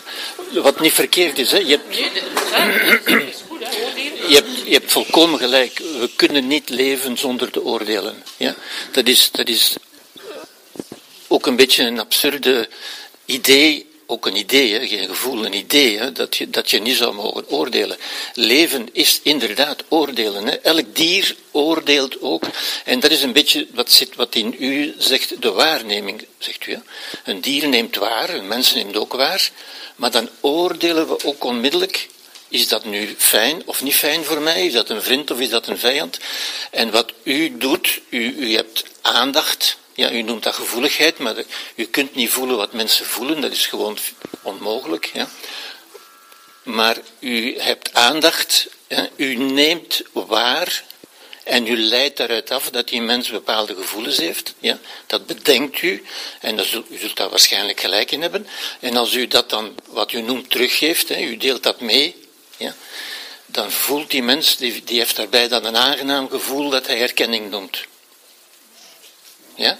Maar wat is erkenning uiteindelijk? Ja? U voelt u erkend als u denkt dat u erkend bent. Zoals u voelt dat u verbonden bent, als u denkt dat u verbonden bent. Ja? Als ik denk met die dame die nu met haar hoofd zit te schudden, ben ik toch verbonden. Ben ik toch verbonden. Ja? Wij zijn verbonden door, en als ik dat denk, dan voel ik dat ook. Ja? Ik kan u niet aanvoelen, maar ik kan, ik kan aandacht hebben voor wat u doet. Dat is de waarneming, denk ik. Hè? En ik trek daaruit, onvermijdelijk maak ik daar een verhaal van. Ah, die voelt zich waarschijnlijk zo en zo. En als u dat dan zegt, hè, u noemt dat teruggeven, maar zeggen laten we zeggen, dan heeft die persoon het idee dat u hem of haar begrepen hebt. Hè? Maar u schudt uw hoofd natuurlijk. Hè? Ja. Zo werkt het niet, hè? Nee, nee, zo werkt het niet. Oké, ja. En wat u de spirituele dimensie noemt, noem ik gewoon de redelijke dimensie. Hè? Dat is, ja. Maar goed, eh, het zijn duidelijk twee verhalen. Het zijn allebei verhalen waar we niet moeten discussiëren of wat waar is of niet waar is. Hè? Geen van de twee is nog waar, nog onwaar. Het zijn existentiële houdingen, existentiële verhalen. Het zijn geen wetenschappelijke verhalen. Het is niet waar te nemen, het is niet te bevestigen, nog te ontkennen. Ja? Je kunt zeggen, de, de, wat zei u net, de algemene energie of zoiets. Ja, u kunt, of de universele energie. U, u, als u daarin gelooft, dan maakt u daarvan voor u een realiteit. Maar niemand kan die realiteit aantonen. Hè. Dat is zoals, zoals wonden of kwetsuren van het verleden. U, u kunt daarin geloven, maar niemand kan dat aantonen. Hè. Maar als dat voor u een, een bruikbaar verhaal is, dat u uw leven interessant of goed maakt, dan is dat oké. Ja, u hebt het recht van het verhaal te geloven dat u wil. Hè. Het is geen wetenschap en ook geen filosofie. Ja. Het is uw uw verhaal. En we zijn uiteindelijk ons verhaal. Ja. Mogen wij hier overgaan naar de volgende vraag? Ja. En mevrouw, we komen zeker nog terug, um, of zelfs daarna, maar er kunnen nog verschillende verhalen uh, of vragen gesteld worden ondertussen. Hier komt ze. Ja, uh, eigenlijk is het een beetje een, een uh, herwoorden, een, een andere manier van vertellen van juist over goed en kwaad. Um, uiteindelijk is er denk ik toch het verschil tussen acceptatie en ermee eens zijn en niet eens zijn. En daar zit de nuance in. Um, het is gebeurd. Dus wat er. Je kan het goed of kwaad vinden, het is gebeurd. Dus realiteit is zo. Dus je moet het ook accepteren, want als je het niet accepteert, ga je lijden. Want, ja. Maar het is gevallen op de grond, het zal daar liggen, het is zo. En dan is het, ben je het ermee eens? Nee of ja? En dat is voor mij een verschil. En ik denk dat daar eigenlijk toch wel een grote ja, antwoord is naar wat er hier juist gezegd is geweest. Uh, die nuance tussen die twee. Ja, inderdaad. Dus we er, is een, er is een feitelijkheid, er zijn feiten die zich voordoen. Ja? Feiten zijn dingen waar niemand kan over discussiëren, waarover iedereen het eens zal zijn. Ja? Een verhaal is iets waarover iedereen van mening kan verschillen, natuurlijk. Hè. Um, het, het, het, meest voor de hand liggende, het meest gehoorde ook, is het verhaal verlies, bijvoorbeeld. Ja? Of, of misbruik, bijvoorbeeld, hè, of verlies. Hè. Dat zijn betekenissen die wij toekennen aan bepaalde gebeurtenissen. In feite zijn er alleen maar gebeurtenissen die wij waarnemen, maar waar wij bijna onweerstaanbaar onmiddellijk een betekenis aangeven. Dat is het verhaal dat wij maken. Ja? Socrates had daarvoor een heel goede, een heel makkelijke uh, methode eigenlijk. Hè? Als iemand, en mensen spreken altijd over in verhalen. Uh, hij zei, als je nu iets zegt, uh, zei bijvoorbeeld uh, iemand is gestorven en dat is toch een groot verlies, hè? dan zou hij zeggen, ja, vindt iedereen dat? Dan zeg je nee, niet iedereen vindt dat, want sommige mensen kunnen blij zijn dat hij gestorven is. Ja? Wel, als mensen van mening kunnen verschillen, dan is het een mening en geen feitelijkheid. Een verlies kunt u niet waarnemen. Dat is een oordeel. Met een oordeel bedoel ik natuurlijk filosofisch. Ik bedoel, dat is een verhaal, een betekenis die u daaraan toekent. U beoordeelt dat als een verlies. Mensen zeggen dan ook vaak, voor mij is dat een verlies. Maar iemand anders kan zeggen, voor mij komt dat goed uit. Als we nu zouden zeggen, ja, Poetin die volgt ook zijn hart natuurlijk en zijn, en zijn buik en, en weet ik veel. Maar zouden kunnen zeggen, ja, maar voor mij is dat toch onaanvaardbaar. Ja? Ziet u, wij kunnen dingen ook onaanvaardbaar noemen. Als we dingen onaanvaardbaar verklaren of misbruik verklaren, dan hebben we daar de gevoelens bij van nee, dat kan niet. En dat verzet is onmiddellijk het lijden dan zijn we onmiddellijk in een vorm van lijden eigenlijk. En alle lijden is niet aanvaarden. Ja? Dus de universele oplossing voor lijden, of u dat graag hoort of niet, zou ik zeggen, is, is inderdaad aanvaarding. Ja? Maar u kunt ook zeggen, ja, maar voor mij, ik vind dat onaanvaardbaar. U mag dat vinden, hè? dat is uw oordeel, dat is uw verhaal. Hè? Maar dan leidt u natuurlijk. Hè. U, u, bent vrij om te vinden wat u wil, maar u bent niet vrij van de gevolgen van wat u gevonden hebt. Ja?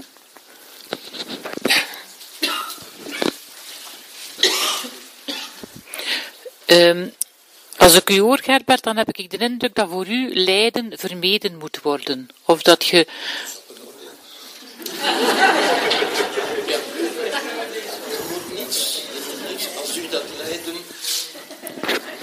Zijn mensen die, die ook aan het lijden een, een nobele betekenis toekennen. Hè? Dat, een morele betekenis of een nobele betekenis. Die vinden dat dat niet anders kan.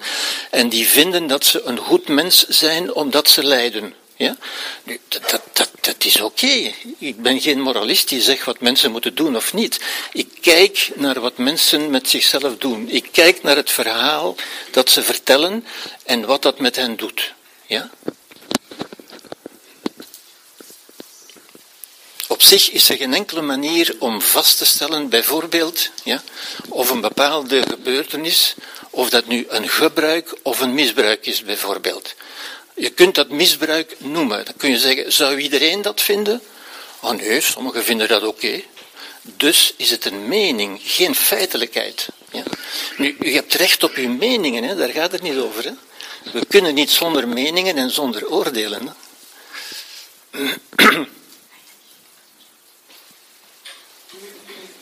eventjes op inpikken? Wacht eventjes tot de microfoon aangewandeld komt. um, de moeilijke oefening die daar. Allee, moeilijk is ook weer een oordeel, dat weet ik. Hè? ik ga het anders zeggen. De oefening die we daarin, die daarin te maken is, is natuurlijk dat zo denken zo contra-intuïtief is. Daar ligt eigenlijk de zaak, hè? want het is, je spreekt over Poetin en zo, en natuurlijk weten we allemaal hier dat, dat, wij dat bijna allemaal fout vinden. Hè? Maar het is zo contra-intuïtief en dat vraagt dan telkens altijd weer die, die mogelijkheid dat wij met ons bewustzijn moeten telkens opnieuw. Hè. De vraag die uh, ook wat Byron Katie eigenlijk altijd zegt, hè, uh, die, die drie verschillende vragen en zo. Dus dat vraagt toch altijd weer die oefening. Het is geen evidentie, dat wil ik even zeggen. Dat is zeker waar. En daarom heb ik ook gezegd, lijden is heel gemakkelijk. Hè. Een klein kind kan al lijden, iedereen kan lijden. Hè. Niet lijden ver, ver, vereist meer redelijkheid. Dat is juist wat de Boeddha ons gezegd heeft. Dat is ook de les van Christus overigens. Hè? Ja? Christus die, die men niet heeft kunnen doen lijden en die dat ook getoond heeft. Je kunt mij aandoen wat je wil, maar je kunt mij mijn menselijkheid, mijn waarden, mijn bewustzijn niet ontnemen. Ja?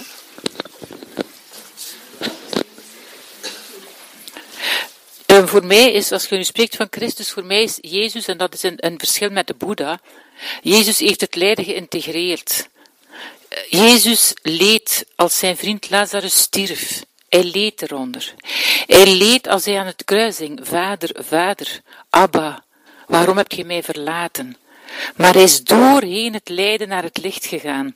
Daarom dat die symbolen zo mooi zijn, van dat kruis en van die verrijzenis. Door het lijden, dat is ook wat Rumi zegt, dat hij mij zo aanspreekt, doorheen het lijden naar het licht gaan. En niet het lijden vermijden maar het ruimte geven. Ik merk ook in mijn praktijk als mensen, maar niet alleen in mijn praktijk, gewoon ook met mijn kleinkinderen als ze pijn hebben of zo. En, en ik, ik laat dat gewoon zijn en oh, je pijn of bent verschoten of ja, niet van het is niks. Nee, Nee, geef het ruimte. Als je ruimte geeft aan verdriet, mensen die bij mij komen, die ook schrik hebben om bij verdriet te komen, als ze denken het gaat een zee van verdriet zijn, Meestal is het geen zee, maar wel, het kan van heel diep komen. En als ik dan vraag op het einde van het gesprek, hoe, is het, hoe voelt u? Opgelucht. Hun pijn heeft lucht gekregen. Ze hebben er mogen ademen. Dat is zo belangrijk. Geef het lijden de plaats die het verdient, want het hoort bij het mens zijn.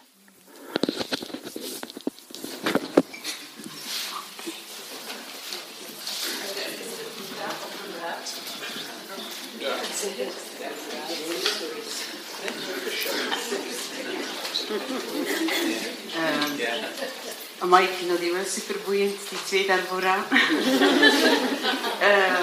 het, het lijden een plaats geven, uh, vind ik, ehm, ja, ik vind dat echt waar, wat jij zegt. Maar op een bepaald moment in mijn leven vond ik dat ik het lijden zo lang en zoveel een plaats had gegeven onder de vorm van creativiteit, therapie, bla bla bla, uh, vrienden, stilteweken, enorm veel. En uh, toen kwam Herbert op mijn plek, op mijn pad. En Herbert, uh, ik leer van hem en ook van Tichnatan eigenlijk, dat het lijden er ook inderdaad mag zijn. In mijn geval is dat verdriet. Het mocht er zijn. Ik kon er ja tegen zijn. Dus levenskunst is eigenlijk niet het vermijden, maar als het er is, zeg je er ja tegen. En uh, sinds ik daar kan ja tegen zeggen, is mijn verdriet verdwenen. Of als het er is, is het heel kort. En dat komt eigenlijk, want dat was eigenlijk heel grappig. Ik had een videogesprek met Gerbert uh, bij mijn zus. Want dat was een beetje weg van alles en iedereen. Bij mijn zus. Uh, verdriet, verdriet, verdriet. En ja, niks gaat voor... Allee, dat gaat nooit over. Dus Hans Juchtmans zegt, je moet een keer met Gerbert praten. En uh, dus op een bepaald moment zegt Gerbert... Uh, ik, ik, voelde me, ik zei dus ja, van mijn kwetsbaarheid en mijn gevoeligheid en zo. En Gerbert zegt, u bent niet kwetsbaar. En ik begreep plots wat hij daarmee bedoelde. Ook Tichnatan zegt dat in u liggen er zaadjes van verdriet, pijn, wanhoop, woede. Maar uh, je kunt die voedsel geven of je kunt ervoor kiezen om ze geen voedsel te geven. En ik ben nu, dankzij uh, levenskunst, eigenlijk zover geraakt dat ik er kan voor kiezen om die geen voedsel te geven. En dat betekent niet dat, ik, dat, dat verdriet er niet is, maar dat ik dat dan uh, even kan toelaten. Ik kan een kwartier huilen, bij manier van spreken, en dan terug aan het leven beginnen. Terwijl dat ik dat vroeger niet kon, dat ik het verdriet op mijn schouders droeg. En, en levenskunst is niet het niet voelen. Dat voel ik. Allee, ja. Deze morgen ben ik opgestaan en heb ik echt per toeval in grote letters op mijn zolder gelegd van, um, wacht hè, uh, levenskunst is uh, kiezen voor, uh, waar anderen kiezen voor verdriet en, en depressie, kies, kies je voor vreugde en geluk. En dat is echt een keuze. En ik vind dat dat perfect samengaat. Het voelen en de reden is voor mij nu plots ja, samengesmolten tot één ding. En ja.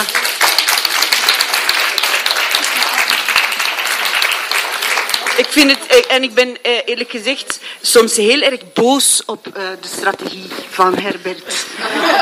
Echt boos, want het, het werkt soms niet en dan kan ik heel boos worden dat ik zeg, de, en die een boek letterlijk bijna op de grond gooien van het werkt niet. Maar ik moet altijd toegeven, het werkt wel. Ja. Maar Herbert, ik had ook wel nog een vraag. Dus ik sta in het onderwijs en uh, gezegd... Uh, wacht.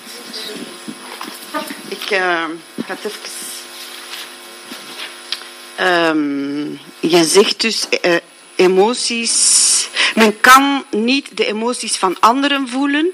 Dan uh, moet ik denken aan bijvoorbeeld een kleuterklas, waar een leerkracht in staat die uh, worstelt met zichzelf. En daardoor is er chaos in die klas. Volgende dag komt er een andere leerkracht die oké is met zichzelf en die kinderen hangen aan de lippen van die leerkracht. Dus kunnen mensen of kinderen toch ergens gevoelens aanvoelen. Van waar komt dat dan? Zij kunnen de gevoelens van die leerkracht merken, waarnemen. Zoals dieren dat ook doen. Hè?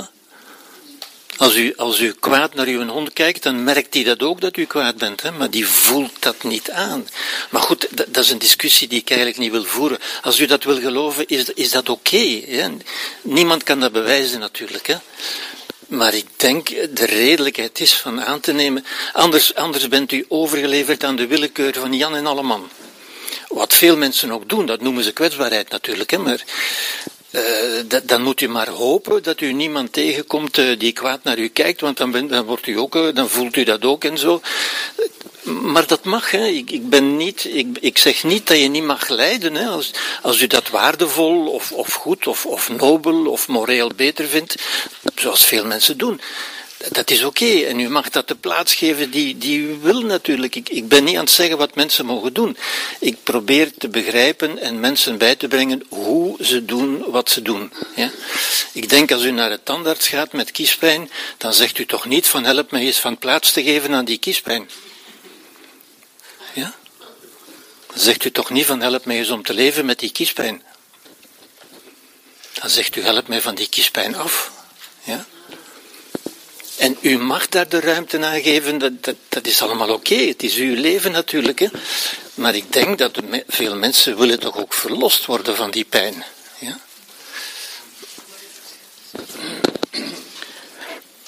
Um, wat je vertelt over die kleuterklas, ik, ik denk wel, maar dat is dan zitten op energetisch niveau bezig, dat kinderen kunnen aanvoelen en niet waarnemen eigenlijk, nog niet.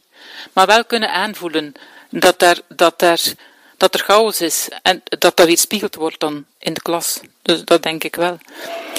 Uh, maar uh, ik wil ook nog iets, iets zeggen over uw verhaal van verdriet. Als ik zeg lijden ruimte geven, verdriet ruimte geven, dan wil dat niet zeggen oeverloos. Dat wil niet zeggen oeverloos. In de mens zit vaak een ingebouwd mechanisme waardoor dat je voelt dat uh, verdriet een blokkade kan worden, een belemmering om uzelf te ontplooien. En dat hoor ik precies in uw verhaal, dat je op een bepaald moment gevoeld hebt dat dat verdriet ligt als een juk op mij en ik kan niet meer bloeien. Ik kan niet meer die stralende ik worden die ik in wezen ben. Want we hebben allemaal liefde en straling in ons. Maar het kan zijn dat, dat het verdriet of de omstandigheden of, of wat dan ook, dat, waar dat je dan over denkt of, of voelt, uh, ja, u gaan belemmeren. En dan is het moment om daar verandering in te brengen. Want niks blijft hetzelfde. Niks blijft hetzelfde. Uh, verdriet, ruimte geven aan verdriet kan verlossend zijn, maar kan ook beklemmend worden. Maar dat is wat dat je, ja, dat is uw evolutie. He, pijn welkom heten kan goed zijn, maar er blijven in zitten, nee, dat is het ook niet. Um, want dan lijden moreel hoogstaand zou zijn, sorry, daar, dat denk ik niet. Uh, want dan, dan komt er in een opofferingscultuur dat, ik denk die mensen neerhaalt. Uh, we zijn bedoeld om licht te zijn, om te stralen, om liefde te kunnen uiten, om te betekenen. En als je voelt dat uw schaduw u daarin gaat belemmeren, dan is het ook goed om manieren te vinden om dat te stoppen. Ja, dat is gewoon goed.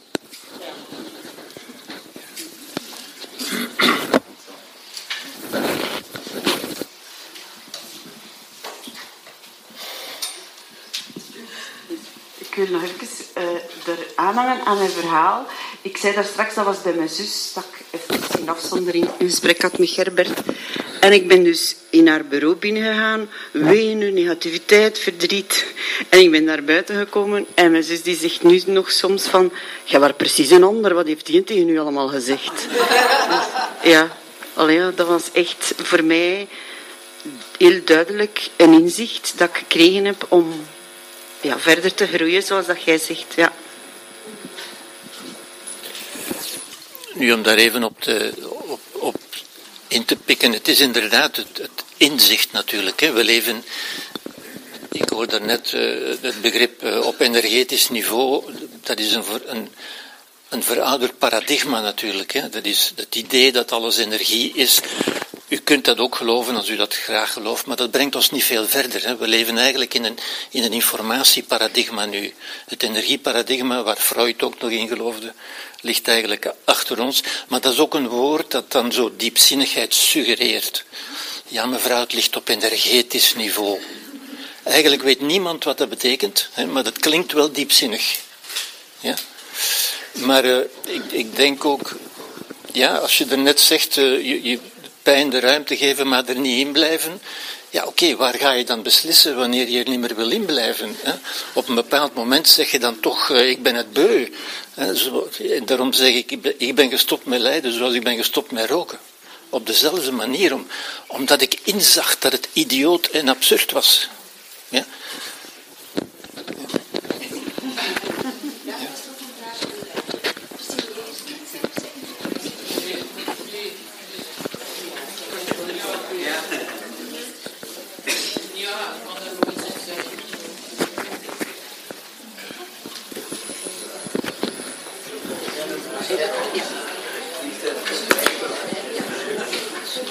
Um, dit, is een vraag voor, um, vooral voor Christine. Uh, Christine, bedankt, ik ben hier. um, bedankt al, allereerst. ik had een vraagje over je opleiding therapeuten. dus ik wou eigenlijk weten in hoeverre dat uh, als je die opleiding volgt, dat je een soort van keuzemogelijkheid hebt om, of hoe dat je zelf ook die manier kan kan zelf aangeleerd krijgen om ja, anderen dan te helpen in dat lijden. Ik weet niet of je goed begrijpt wat ik wil zeggen.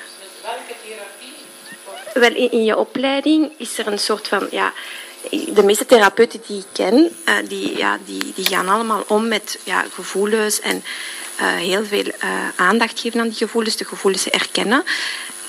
En ik denk dat Gerbert dan ja, dat ergens ook ja, zeker beaamt.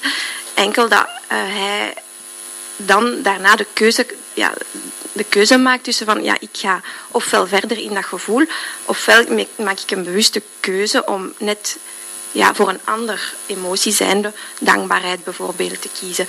Dus in hoeverre zijn, uh, is in de opleiding van therapeuten zijn ja, de, de, de, de, therapeuten eigenlijk een beetje gepreformateerd in als het gaat over uh, ja, anderen helpen over, over lijden bijvoorbeeld. Ik weet niet of het duidelijk is nu.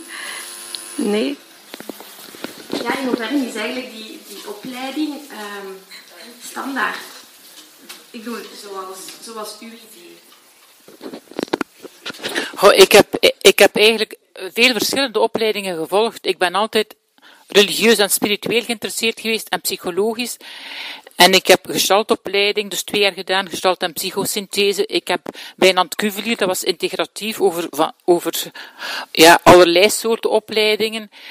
Uh, ik heb rond mystiek, rond, ja, eigenlijk uh, denk ik dat een opleiding is een hulpmiddel, zijn hulpmiddelen, maar uiteindelijk begeleid je altijd vanuit wie dat je bent. En ik denk dat een goede therapeut iemand is die authentiek is. Uh, die samenvalt met wat hij doet. En niet vanuit een bepaald model. Dus ik, ik vind modellen zijn er. Het is interessant om dat te bestuderen. Het is interessant om nu dat eigen te maken. Absoluut. Maar uiteindelijk zijn dat allemaal maar hulpmiddelen. Want de ontmoeting met de cliënt, als ik het zo mag noemen, daar, daar, daar, daar speelt vertrouwen een enorme rol in. En dus voor mij is dat authenticiteit. Ik zeg wat ik, ik, ik zeg wat ik meen, wat ik, waar ik achter sta, ik zal het zo zeggen. Uh, ik ben transparant, dus voor mij is het gesprek zeer belangrijk. Uh, niet, ik weet het, want ik weet ik juist niets. Allee, uh, maar het gesprek, het is een ontmoeting. En, en natuurlijk, opleidingen helpen om dat bij jezelf allemaal zuiver te krijgen. Want dat is wel belangrijk, dat het allemaal zuiver, dat klinkt nu heel ambitieus, maar zo zuiver mogelijk krijgt. Dat je niet projecteert op de cliënt, dat je niet te veel laat projecteren enzovoort. Hè.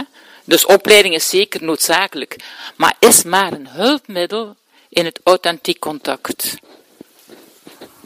Ja. Heb jij daar een antwoord mee ik vroeg mij ook af, bijvoorbeeld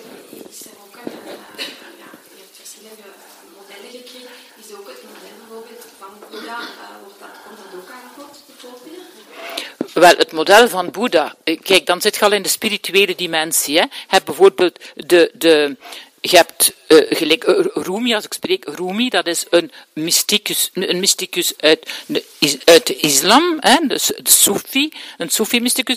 Je hebt Boeddha, je hebt Christus, dat zijn allemaal, je hebt Maria, je hebt, je hebt, maar je hebt hedendaags, je hebt uh, Mandela, hebt Gandhi. Allee, er zijn zoveel inspirerende figuren waar dat je kunt aan spiegelen, maar ook daar vind ik de, voor de ene. Kijk, als het iemand is die altijd maar gehecht is aan de emoties, hè, dan zij de hoe met een boeddhistische inslag. Hè. Um, als je iemand hebt die, geen, die totaal geen voeling kan krijgen met de emoties, dan, dan heb je weer andere figuren nodig. En dus alles hangt af van waar, waar, waar zit die persoon in de evolutie? Wat heeft die persoon nu nodig? En dan kunnen daar referenties, gelijk zo een verhaal van Boeddha, dat, dat, uh, dat Gerbert uh, zei, van uh, spuwen en dat daar laten. Kijk, iemand die zich weinig laat raken, heeft dan zo'n verhaal niet veel. Want het is ook wel belangrijk om u te laten raken als iemand op u spuwt. Allee, het hangt er ook vanaf weer in welke context. Hè? Uh, niet altijd. Uh, maar dus het boeddhisme kan, de boeddhistische inslag kan helpen, maar ook soms juist niet. Hè? Iemand die zich niet kan hechten, bijvoorbeeld, zal bevestigd worden in het feit, oh nee, je moet u niet hechten. Maar als je niet kunt hechten, is het ook moeilijk om te verbinden. Als een moeder zich niet hecht aan het kind, of als een kind, uh, mijn, mijn kinderen bijvoorbeeld, als ik zo, soms was ik heel erg bezig met mijn cliënten, dat ze zeiden, mama, je bent wel ons mama, hè. Ja, van, wij zijn uw kinderen. Hè. Ik heb ook nog in een tijd, als ons tweede kind gedoopt werd, heb ik nog de tekst van Gibran gebruikt, uw kinderen zijn uw kinderen niet. Ik heb moeten constateren dat mijn kinderen, zijn mijn kinderen niet, Op zielenniveau moeten ze hun eigen vleugels uitslaan. Maar hier op aarde, het zijn mijn kinderen wel. Dus elke stelling, van elke stelling is het tegendeel ook waar. Het hangt er ook maar vanaf in welke situatie dat je bevindt. als uw kind in nood is, ja, maar ik ben, zeg ik mijn kind niet ik bedoel, nee, jij bent mijn kind, ik ben uw moeder. Ik ga voor u zorgen. En ik heb ook Hans mijn leven met mijn mama, dat niet zo, waar ik ook mijn moeilijkheden mee had, maar uiteindelijk, ik heb altijd gezocht naar verbinding. Want het is mijn mama. Het is mijn mama. En als ze mij kan graag zien, en ik haar, wat een cadeau. Ook al is de weg moeilijk, ga omdat u mama is. Dankjewel.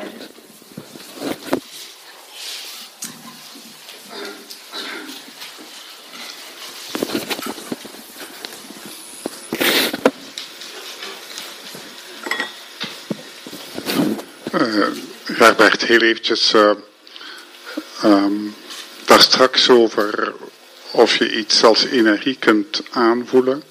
En daar tegenover stel je, de, het is een inzicht. En dan zeg je van energie, maar dat kan toch niet gedefinieerd worden. Hoe definieer jij inzicht dan?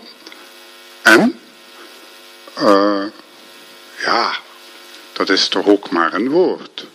Zeker. Maar je steunt er wel op. Maar waaruit steun je erop? Niet tegenstaande het toch maar een woord is. Wel, het, je hebt erin helemaal gelijk. Ik begrijp je vraag heel goed. Ja. En dat is ook de Cartesiaanse kloof eigenlijk. Hè. Wij begrijpen eigenlijk niet hoe woorden, en onze geest, zou ik zeggen, bestaat uit woorden. Hè. Uit, uit, concepten, uit ideeën, uit gedachtepatronen, hè. noem het zoals u wil. Ja hoe dat een invloed kan hebben op ons lichaam, daar had, daar had eh, Descartes het al moeilijk mee. Hoe kan de gedachte, ik wil dat glas nemen, hoe kan dat mijn arm in beweging zetten? Fundamentele gedachten, ja? Dat weten we nog altijd niet. Dus het is inderdaad een woord. Daar hebt u helemaal gelijk in. Maar dat toont kracht van de woorden. Tegenwoordig noemen we dat hypnose, daarvoor noemden ze dat meditatie en, en zo verder. En, u kunt dat ook energie noemen als u wil hoor, maar energie. Ja, ja, ja. Ja, nu energie is een woord dat uit de wetenschap komt en dat geeft daar een soort wetenschappelijke glans aan, alsof dat wetenschap zou zijn. Ja. Weet je bij mij niet. Ja. ja, maar ja, bij mij, bij mij wel, bij mij niet. Uh, ja, ja, ja. Dan zijn we vertrokken, hè. bij mij wel, bij mij niet. En, en ik vind, en ik vind. Hè. Ja, ja. Zo is het voor mij, inderdaad. Ja, ja, oké.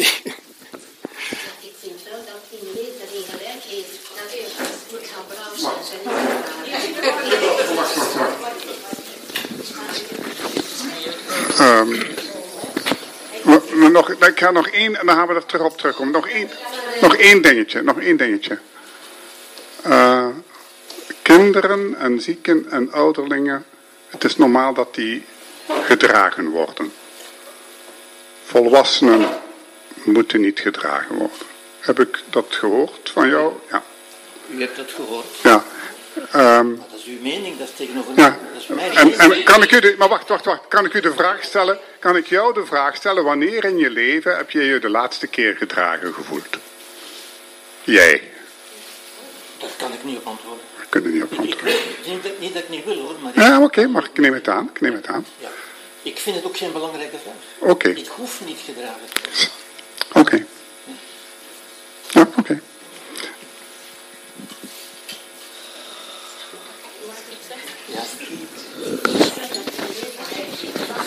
Okay. Of wil de eerst? Mag ik eerst? Wel ja, dat is mij ook wel op, dat is mij ook opgevallen, want ik heb dat hier ook opgeschreven. Kinderen, zieken, invaliden moeten gesteund worden en gedragen worden en de andere mensen niet of moeten. Uh, voor mij is, wij moeten gans ons leven gedragen worden door anderen. Uh, ik heb nu zelf ook een periode achter de rug dat ik mij niet zo goed voelde. En ik was op weekend met mijn oudste dochter en ik zeg, ja, het gaat echt niet goed met mij. En ik begon te wenen. En dan zei mijn mama, hij mocht toch ook een keer gedragen worden? Je mocht toch ook een keer, zegt ze, moet je niet altijd zoveel wilskracht hebben? Uh, allee, je wordt ouder. Wij zijn er om voor u te zorgen. Ik vond dat fantastisch. En dan voel ik ook, allee, nu vandaag, deze week voel ik mij nu wel goed, maar ik heb me echt een tijd niet goed gevoeld. En zelfs op het paniekerige af, zo van, oh, het gaat mij niet. Dan voel ik maar hoe fragiel dat ik ben. En dat, we, dat onze kracht en onze kwetsbaarheid, dat dat helemaal heel dicht op elkaar zit.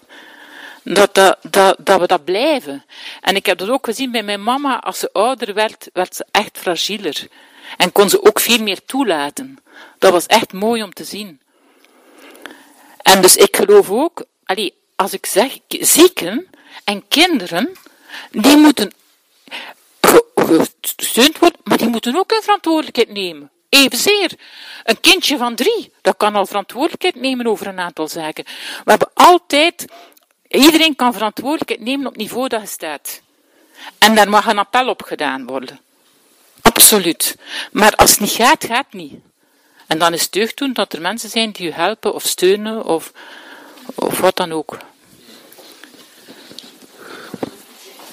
Ja, uh, ik kan geen moeilijke vraag stellen, maar ik ben wel akkoord met u. Uh, op welk woord zegt u dan, uh, zo is het.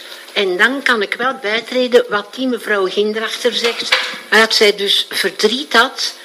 En dan lees ze uw boek. Ik lees dan altijd de voorbeeldjes zo. En dan denk ik, ja, ja, ja.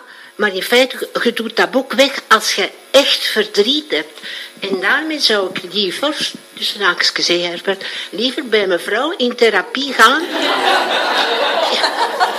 Die wel zegt tegen mij, je hebt gevoelens, want gevoelens en verdriet, ik heb dus zelf mijn man verloren, verdriet, dat is vreselijk pijnlijk.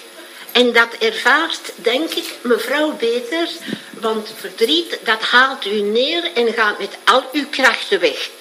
En als er dan iemand zegt, ja, uh, je moet dit en het hersens en dit en dat, je verstaat dat gewoon weg niet, want uw verdriet doet zo'n pijn. Liever dan pijn dan het verdriet van iemand te verliezen waar je van houdt.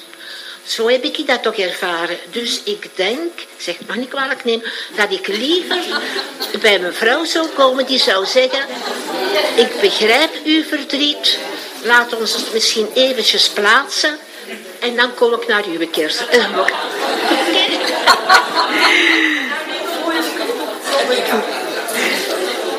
Oké, hier zijn nog twee vragen of bedenkingen. Oké? En daar misschien ook, ja. Eén, twee, ja. Um, ik zou hier graag iets op uh, willen antwoorden, op wat u zegt. Hè. Um, voor mij is uh, heel de namiddag geslaagd bij ene zin. Um, het lijden aanvaarden en men lijdt niet meer. Dat is formidabel. En ik denk dat jullie allebei eigenlijk hetzelfde bedoelen.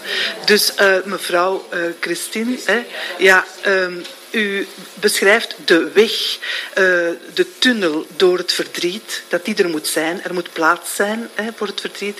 En u beschrijft eigenlijk het einde van uh, die weg uh, van het verdriet, van aanvaarding. En dat is een knopje. Dat is een knopje omdraaien en het lukt. En dat is formidabel. Gewoon die idee. En um, ik heb het gevoel, of ik ik denk dat u ook wil zeggen van uh, wij denken onze gevoelens. En dat is voor mij een eye-opener. Wij denken onze gevoelens. Dus wij maken zelf ons leven. Denk ik. Dankjewel, mevrouw. Nu ga ik het eerst eventjes aan u andere vragen. Klein, wacht, wacht even, wacht even. Wacht even, wacht even, wacht even. Eigenlijk is het eigenlijk was tot half zes voorzien. Ja, En het is, nu, het is nu, ik weet niet nu dat het is met de groep, maar... We zijn een kwartier later begonnen. Hebben we nog vijf minuten. Ja, dan weet niet hoe dat is met de groep. Hè. Is het oké okay als we deze twee mensen, daar was nog een vraag en daar, en, en een laatste, en dan uh, gaan we afronden. Oké? Okay? Maar hier wil uh, Gerbert wilde net nog even Ja. reageren op wat mevrouw zei. Ja, omdat ik daarin weer hoor natuurlijk, en ik hoor dat zo vaak, eh, ehm, iets waar ik mee begonnen ben, ook, hè, dat men zegt, en dat is ook een beetje de hypnose van de taal, hè, de, de, de, de, ja, de, de, de, de formatieve kracht, de kracht van de taal, waarvan we ons niet voldoende bewust zijn. Ja. Maar als we zeggen bijvoorbeeld het verdriet, dan is dat een naamwoord, een substantief, alsof het verdriet iets is wat er is, waar men doorheen moet, enzovoort. Ja. Ik denk de bevrijding van de Boeddha is net hè, de, de lach van de Boeddha. De Boeddha lijdt niet, hè, de lachende Boeddha. Ja, is van hoe heb ik dat nu toch kunnen geloven? Ja? Daarom heb ik ook gezegd, het zijn geen dingen, geen substanties, ze hebben geen gewicht, het is geen tunnel, het is geen weg. Het is gewoon je denken. Ja? Er, er was geen tunnel. En dat is de bevrijding. Er was geen tunnel. Er was geen verdriet. Ik heb het zelf gemaakt.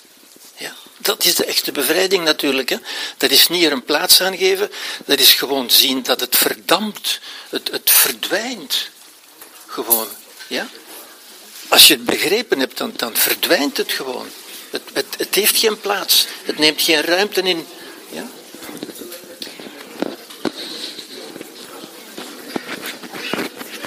Ja, eigenlijk, uh, mevrouw heeft uh, al veel samengevat dan wat ik, wat ik wou zeggen, maar voor mij is het eigenlijk een algemene constatatie van deze namiddag dat we enorm veel denken en in ons hoofd zitten. En dat ik dat vooral hoor en dat het niet gaat over fout of slecht of dat is juist of dat is niet juist.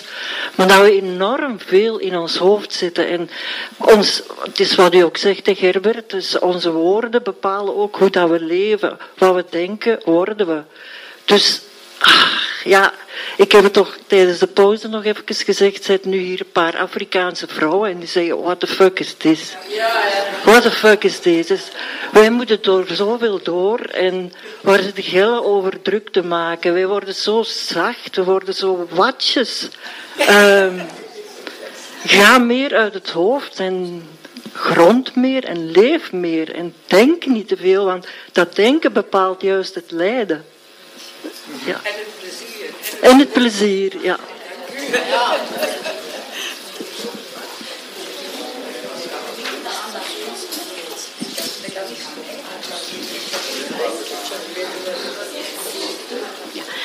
Uh, ik uh, ben uh, Gerbert heel dankbaar voor de wijze lessen die ik van hem gekregen heb. Uh, ik heb vroeger een psychologe gekend uh, waar ik naartoe ging en dat was een hele lieve vrouw. En, die, uh, en ik ging elke week terug en nog eens terug en nog eens terug. En het ging niet beter. En ze zei, maar dat is niks hoor, ik ben het, ik zal jou wel helpen. Ik ben het nu een beetje aan het overdrijven. Maar de manier waarop jij het doet, Gerbert. Het is, ik weet ook in het begin, toen ik jou leerde kennen, had ik van, wauw, maar hoe meer, hoe meer dat, ik, dat ik jou dat ik jou volgde en dat ik jou zag en dat ik die dingen las, besefte ik, ja, het is, het is zo. Aan, aanvaard zoals het is. En al die dingen die gezegd zijn, zijn eigenlijk allemaal heel interessant. Hè. Uh, maar ik ben jou eeuwig dankbaar. En ik zal je blijven volgen. En nu, ik moet zeggen, die mevrouw heeft het ook heel goed gedaan hoor. Excuseer hè. Ik ga de laatste vraag aan deze man op de laatste rij geven.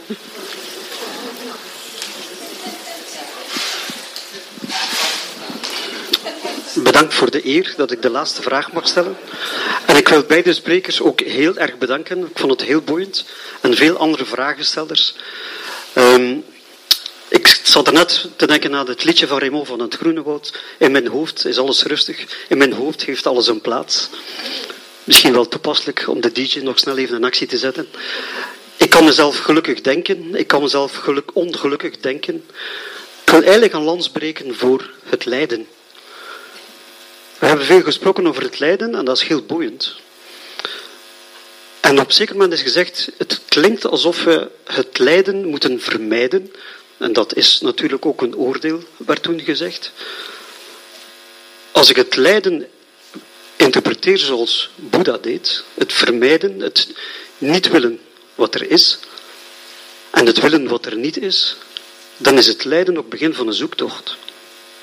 Het lijden aanvaarden en dat er negatieve emoties zijn, dat doet pijn, dat dat pijn behouden, hmm, daar ben ik ook niet hard voor. Maar het veranderen van de situatie van vandaag en zoeken naar iets nieuws kan me beter maken, kan me sterker maken, kan me energie geven. Waardoor ik een beter mens kan worden, beter in relatie kan staan. En ik denk dat ook veel wetenschappers lijden, op, misschien op een cognitief niveau, lijden omdat ze de bestaande realiteit niet aanvaarden naar iets anders willen zoeken. Wat denken jullie daarover?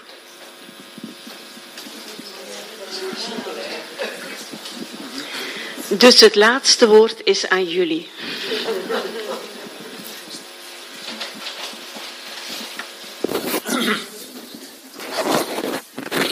Hoor hier eigenlijk een beetje hetzelfde. Hè? Als je zegt het lijden, doe je, en, en u mag tegen mij zeggen wat u wil, dat, dat maakt me niet uit natuurlijk, hè? maar u moet beseffen dat wat u zegt tegen anderen, zegt u tegelijk ook tegen uzelf.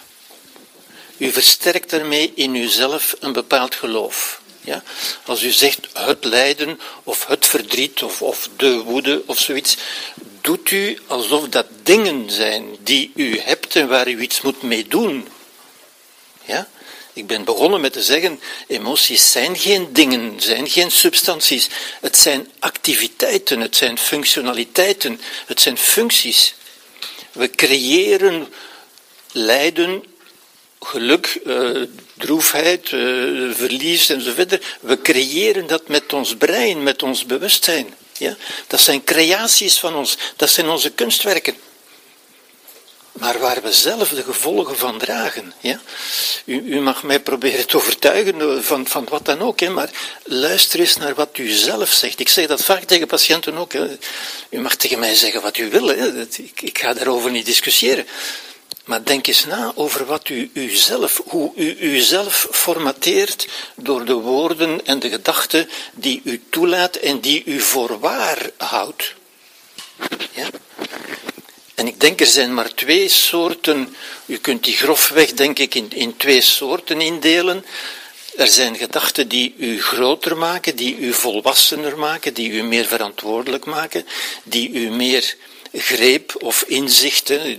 En ik ben het ermee eens hoor, dat is ook een moeilijk woord natuurlijk. Hè. Ja, inderdaad, hè, maar dat zijn allemaal woorden natuurlijk. Hè, ja. En ik reken erop dat u, dat u die woorden begrijpt natuurlijk. Niet dat ik me anders niet herkend zou voelen, maar goed. Ja. Want dat is natuurlijk ook zoiets. Ja, ja. Maar dat is wat ik. Er zijn woorden die u groter maken, er zijn woorden en, en verhalen en geloven die u kleiner maken.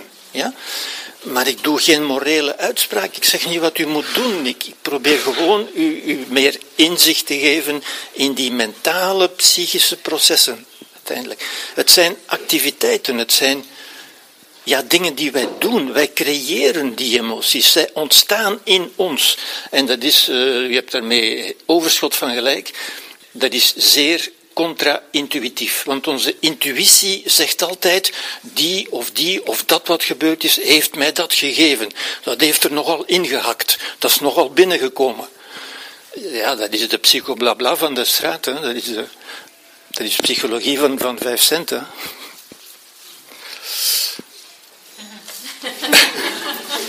Oei. Oei.